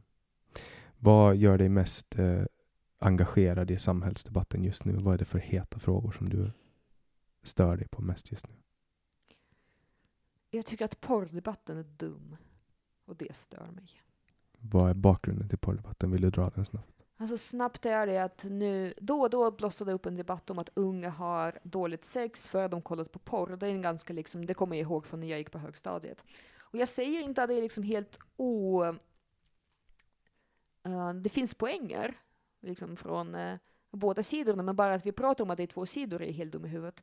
Och det som händer är liksom, det finns organisationer, det finns röster, det är ganska lätt att bygga en image på att man är en bra person för att man tycker inte att barn ska eh, våldta varandra analt. Det tycker jag inte heller. Men man har liksom, man har någon som väcker så här, åh har ni kollat på det, det är jätteäckligt och jättedåligt och barn kollar på det, så ska det inte vara. Och då, um, liksom med all så medielogik så vill man ju ha för och emotsidor, så man kallar in någon stackars representant från RFSU, och den representanten får tre minuter på sig för att nyansera. Och i och med att man överhuvudtaget är någon sorts här motpart i den här debatten, så får ju de här lite mer alarmistiska personerna sätta agendan. Och om de säger att jag är emot porr till barn, så är det väldigt, väldigt svårt att liksom vara på andra sidan. Exakt. Det, det är Utan så jävla okontroversiellt. Precis. Det är klart att barn inte ska kolla på folk som knullar. Man, barn ska inte kolla på bilkrockar eller mord heller. Nej, jag tycker liksom det. Och, eh, och ja, och den här sidan som ena sidan sätter agendan väldigt mycket och framställer så här, vi är för det här, så det blir väldigt lätt att de som är, ska nyansera blir på andra sidan, vilket såklart, det är inte så svart och vitt. Och då kommer liksom sexologer, RFSU, um, ehm, liksom ligga med P3 och ska vara någon sorts eh, uh, nyansera debatten, vilket i sammanhanget får det att låta som de är för porr för barn. Och man blir också väldigt defensiv och överhuvudtaget att ta den debatten, man måste ju som RFSU såklart, men det blir också, då sätter man sig i en roll där man får en liksom en roll tilldelad som jag tack och lov har sluppit. Jag har liksom kunnat vara en aktör lite vid sidan om. Men, men det gör också att man kanske också blir lite för defensiv och lite för, nej men det är bra, de får utforska. Istället för att eh, från den sidan komma och säga ja, vi tycker att det här, det här, det här är dåligt. Men eh, vuxna människor, då tycker du att de ska få kolla på porr? Jag tycker att porr är komplicerat för att alltså, det är så många olika aspekter av det och till exempel, alltså dels vad är porr? Snackar vi så här tecknad porr från Japan? Snackar vi filmad porr från Kalifornien? Eh, eller filmad porr från Ungern liksom? Men jag tycker att innehållsbiten av det, där tycker jag att folk ska få runka till vad fan de vill. Liksom. Det jag tycker inte är ett stort problem. Det jag tycker är ett problem är produktionsledet av det. Återigen, det här produktionen, vem tjänar pengar? Mm. Eh, det finns en eh, pornograf, eh, så legendarisk person i amerikansk sexdebatt som heter Tristan Taormino, tror jag, som pratade nyligen om att när man pratar med kvinnliga porrskådisar och frågar vad är feministisk porr? Så är det många som svarar uh, det är porr när jag får betalt utan tjafs. och det är faktiskt liksom, i produktionsledet så finns det ju ganska tydliga problem med väldigt många, både liksom vilka som eh, men går med i den branschen, och det faktiskt finns folk där det är minst dåliga valet, och då måste vi fråga oss varför är deras minst dåliga val? Nu finns det ju, det sker ju en revolution just nu, alltså med till exempel Onlyfans, där folk får Mm. sälja bilder och videos. eh, Ja, Onlyfans gör så reklam för att lätt förtjänta pengar till t- 13-åringar. Det tycker jag är lite av ett problem med Onlyfans. Men i övrigt, ja men till exempel, det här är liksom, och det är verkligen, då kommer liksom producent, alltså arbetarna äger produktionsmedel och distributionsmedel. För nu kommer ju, nu kommer ju gräsrotsrörelsen att ta ner de här storkapitalisterna. Liksom. Jag vet inte om det kommer nu, jag har hört om så här hemmaporr sen forever. Ja, men det, det är ju också, men nu, för, först Mm. nu så finns ju en betald modell för att kunna kapitalisera på det, om jag förstår det rätt. Mm, det är olika modeller har funnits ett tag. Det finns alltså, Onlyfans-grejerna kan ju också säkert snos och användas på gratis reklamsidor. Alltså det, är, eh, det är väldigt svårt att följa upp liksom, alltså, vad heter det, när folk stjäl ert. Jo, men folk, det material. handlar ju Men- också, ja. mycket handlar ju också om kontakten. Ja. Du vet, med alltså den här interaktionen med... Absolut. Nej, men, och, och det ja, och det är liksom, det, det finns, och jag känner liksom till folk som valde som plattform för att det är också en plattform där de kan lägga upp erotik utan att bli censurerade för att liksom Patreon kan ta ner en om man lägger upp eh, porrfoton till exempel, även om man egentligen hellre skulle använda det. För det man gör är liksom lite gränsen mot konst. Så, men jag tänker att eh, om vi pratar porrdebatten och folk ska kolla eller inte kolla, jag tänker att produktionssidan av den är för mig ofta det mest problematiska. Jag skiter i innehåll, jag är inte så jätteengagerad i ifall någon tappar eller inte tappar ståndet av dem. Jag tänker vi behöver inte ens gå dit för att produktionen är så problematisk Mm. att det räcker för att säga att ah, det där är inte okej. Nej, nej, filmproduktion i allmänhet är ju, det går ju vidare till. Mm. Uh, så den biten är liksom, tycker jag, en, en del av det. Vad tycker du om när politiker vill gå in och reglera vad för slags porr människor ska kolla på? Jag tycker att vi någonstans ändå måste landa i att vi är väl okej med att politiker reglerar vissa delar av folks sexliv, till exempel att ha sex med barn. Mm, vilket okej. är fullständigt rimligt. Men, men Mm, jag tänker nej, men jag tänker på... bara att vi säger till att börja med principiellt, ska politiker få reglera en sexliv? Ja, men det tycker de flesta faktiskt, till någon grad. Mm. Eh, så där tycker jag... Fast det handlar ju mycket handlar ju om att, att eh, skydda barnets integritet snarare än att inte se till att det blir porr för att det är porr. ja, ja, nej, men jag tänker mera på ingrepp i så här, för att det var en socialdemokratisk minister som, som gick ut nu i porrdebatten och liksom sa att de vill främja vettigt sex typ så här, utan våldsamma inslag. Men jag menar, det finns ju consensual situationer som är helt eh, där alla är helt överens som har våldsamma inslag. Ja, absolut. Och jag tänker så att det finns eh, fotboll och kampsport och allt möjligt som Mm. är våldsamt och inte ens sex och är consensual. Men eh, jag, jag, så här, ofta så är det dumma saker sagda i affekt för att det låter bra för att man vill inte bli anklagad för du vet när så här, någon sträcker micken till en och frågar så här, är du... Det, uh, gud, det här skulle jag kunna prata om jättelänge, men tidelag är en sån grej som, det var väl liksom... o- Djur, djursex. Djursex, Mm. precis. Det har väl blivit olagligt igen om jag minns rätt, från att ha inte va- varit det. För det räknas som djurplågeri väldigt länge. Mm. här, ja, men nu, nu kan man inte bevisa, det går inte att bevisa att djuret inte vill det. Ja, men precis, och någonstans så liksom, och jag menar när man ska införa en sån lag igen, när man så här, då blir ju andra sidan för djursex med djur, och det vill ju ingen vara. Det är inte så Mm, sympatiskt. nej, så Jag tänker också att det, den typen av politikeruttal är så himla så här medielogik också. Har du sett eh, den här filmen från Sveriges riksdag? När, det, när de pratar om vilken? tidelag. Det blir en bedömningsfråga i sista hand vad som är ett sexuellt nyttjande av djur. Och låt mig då ta några exempel. Är det och ska det vara lagligt att eh, på ett kön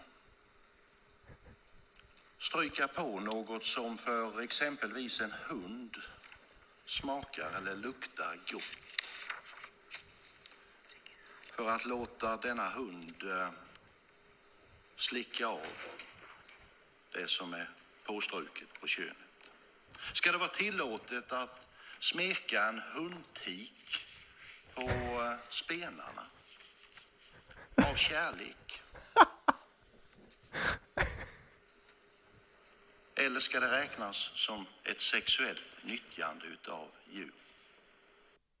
Alltså det Jag tänker det är otroligt komiskt, men samtidigt det är ju jätterimliga frågor. jo, men värt att nämna är att den här Eskil Erlandsson då, eh, han blev ju dömd senare för han tafsade massor, så han var, visade sig vara väldigt gränslös. Men, men tänk just, du hörde det där i bakgrunden, som, Ja. hon, någon som bara, men herregud, så här viskar. Men jag tänker att, och just det, här, det är så svårt att föra den här debatten på ett sätt som inte blir väldigt komiskt, men samtidigt så... ehm, Ja, alltså ja, men ska det? Alltså på riktigt, om man ställer sig de frågorna liksom, vad är... Vad tycker man? Vad är liksom det, rätt som, och det, fel? det jag gillar med hans språk, det är att han är så extremt övertydlig. Ja. Alltså, så här, att han också upprepar så här med att det som strukits på könet. Mm.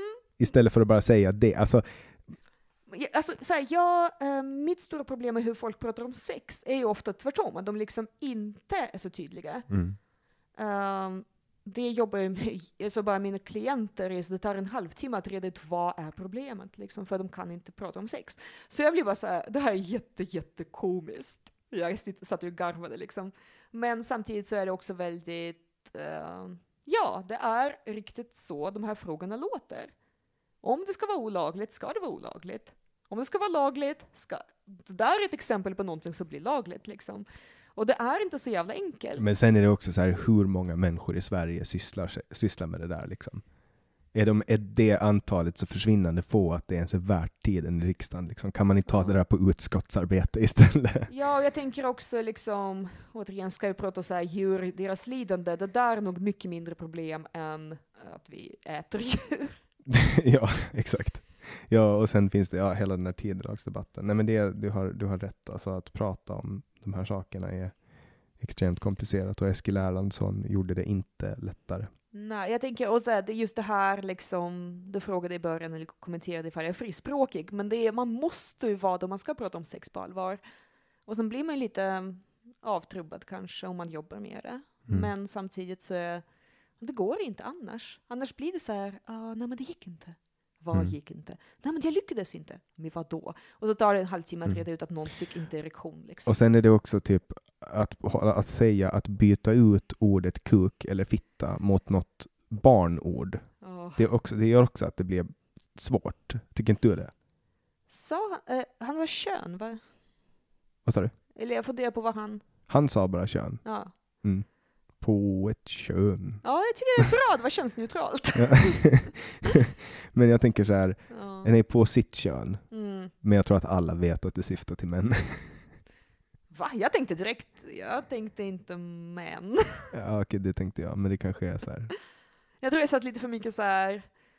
Jag tror det var ett skämt i Orange is the new black också, om just hund och peanut butter. Nej men ja, ja, ja. Eh, så så vi sett lite olika skämt. Men eh, Och nu har vi pratat i två timmar. är du nöjd? Jag är nöjd, är du nöjd? Ja, nej men eh, jag hade liksom inte riktigt någon... Jag är lite förvånad att det blev så mycket Ryssland, men som sagt, det sa jag förut också. Och det är lite så här, undrar vad, vad du har för publik och vad jag kommer att få för reaktioner. Det visar sig. Ja.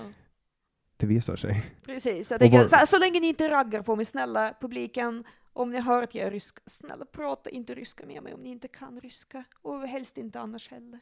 Och var kan de hitta dig om de vill följa dig på sociala medier? Uh, Instagram är ju det där jag är liksom som bäst och seriösast och då är det uh, tanja.suhinina som gäller. Mm. Mycket bra. Till er som har lyssnat vill jag tacka så jättemycket för att ni har hängt med ända till slutet. Ni får jättegärna vara med och stödja det här projektet. Det kan ni enklast göra på www.patreon.com samtal eller genom att swisha en donation till 070-3522 472. Ni hittar länkar och nummer i beskrivningen eller på min hemsida www.samtal.ax. Ni får också jättegärna gå in och önska gäster. Det kan ni göra på hemsidan under ett litet kontaktformulär som ni hittar där eh, under tipsa. Jag heter Jannik Svensson och du har lyssnat på podcasten Samtal.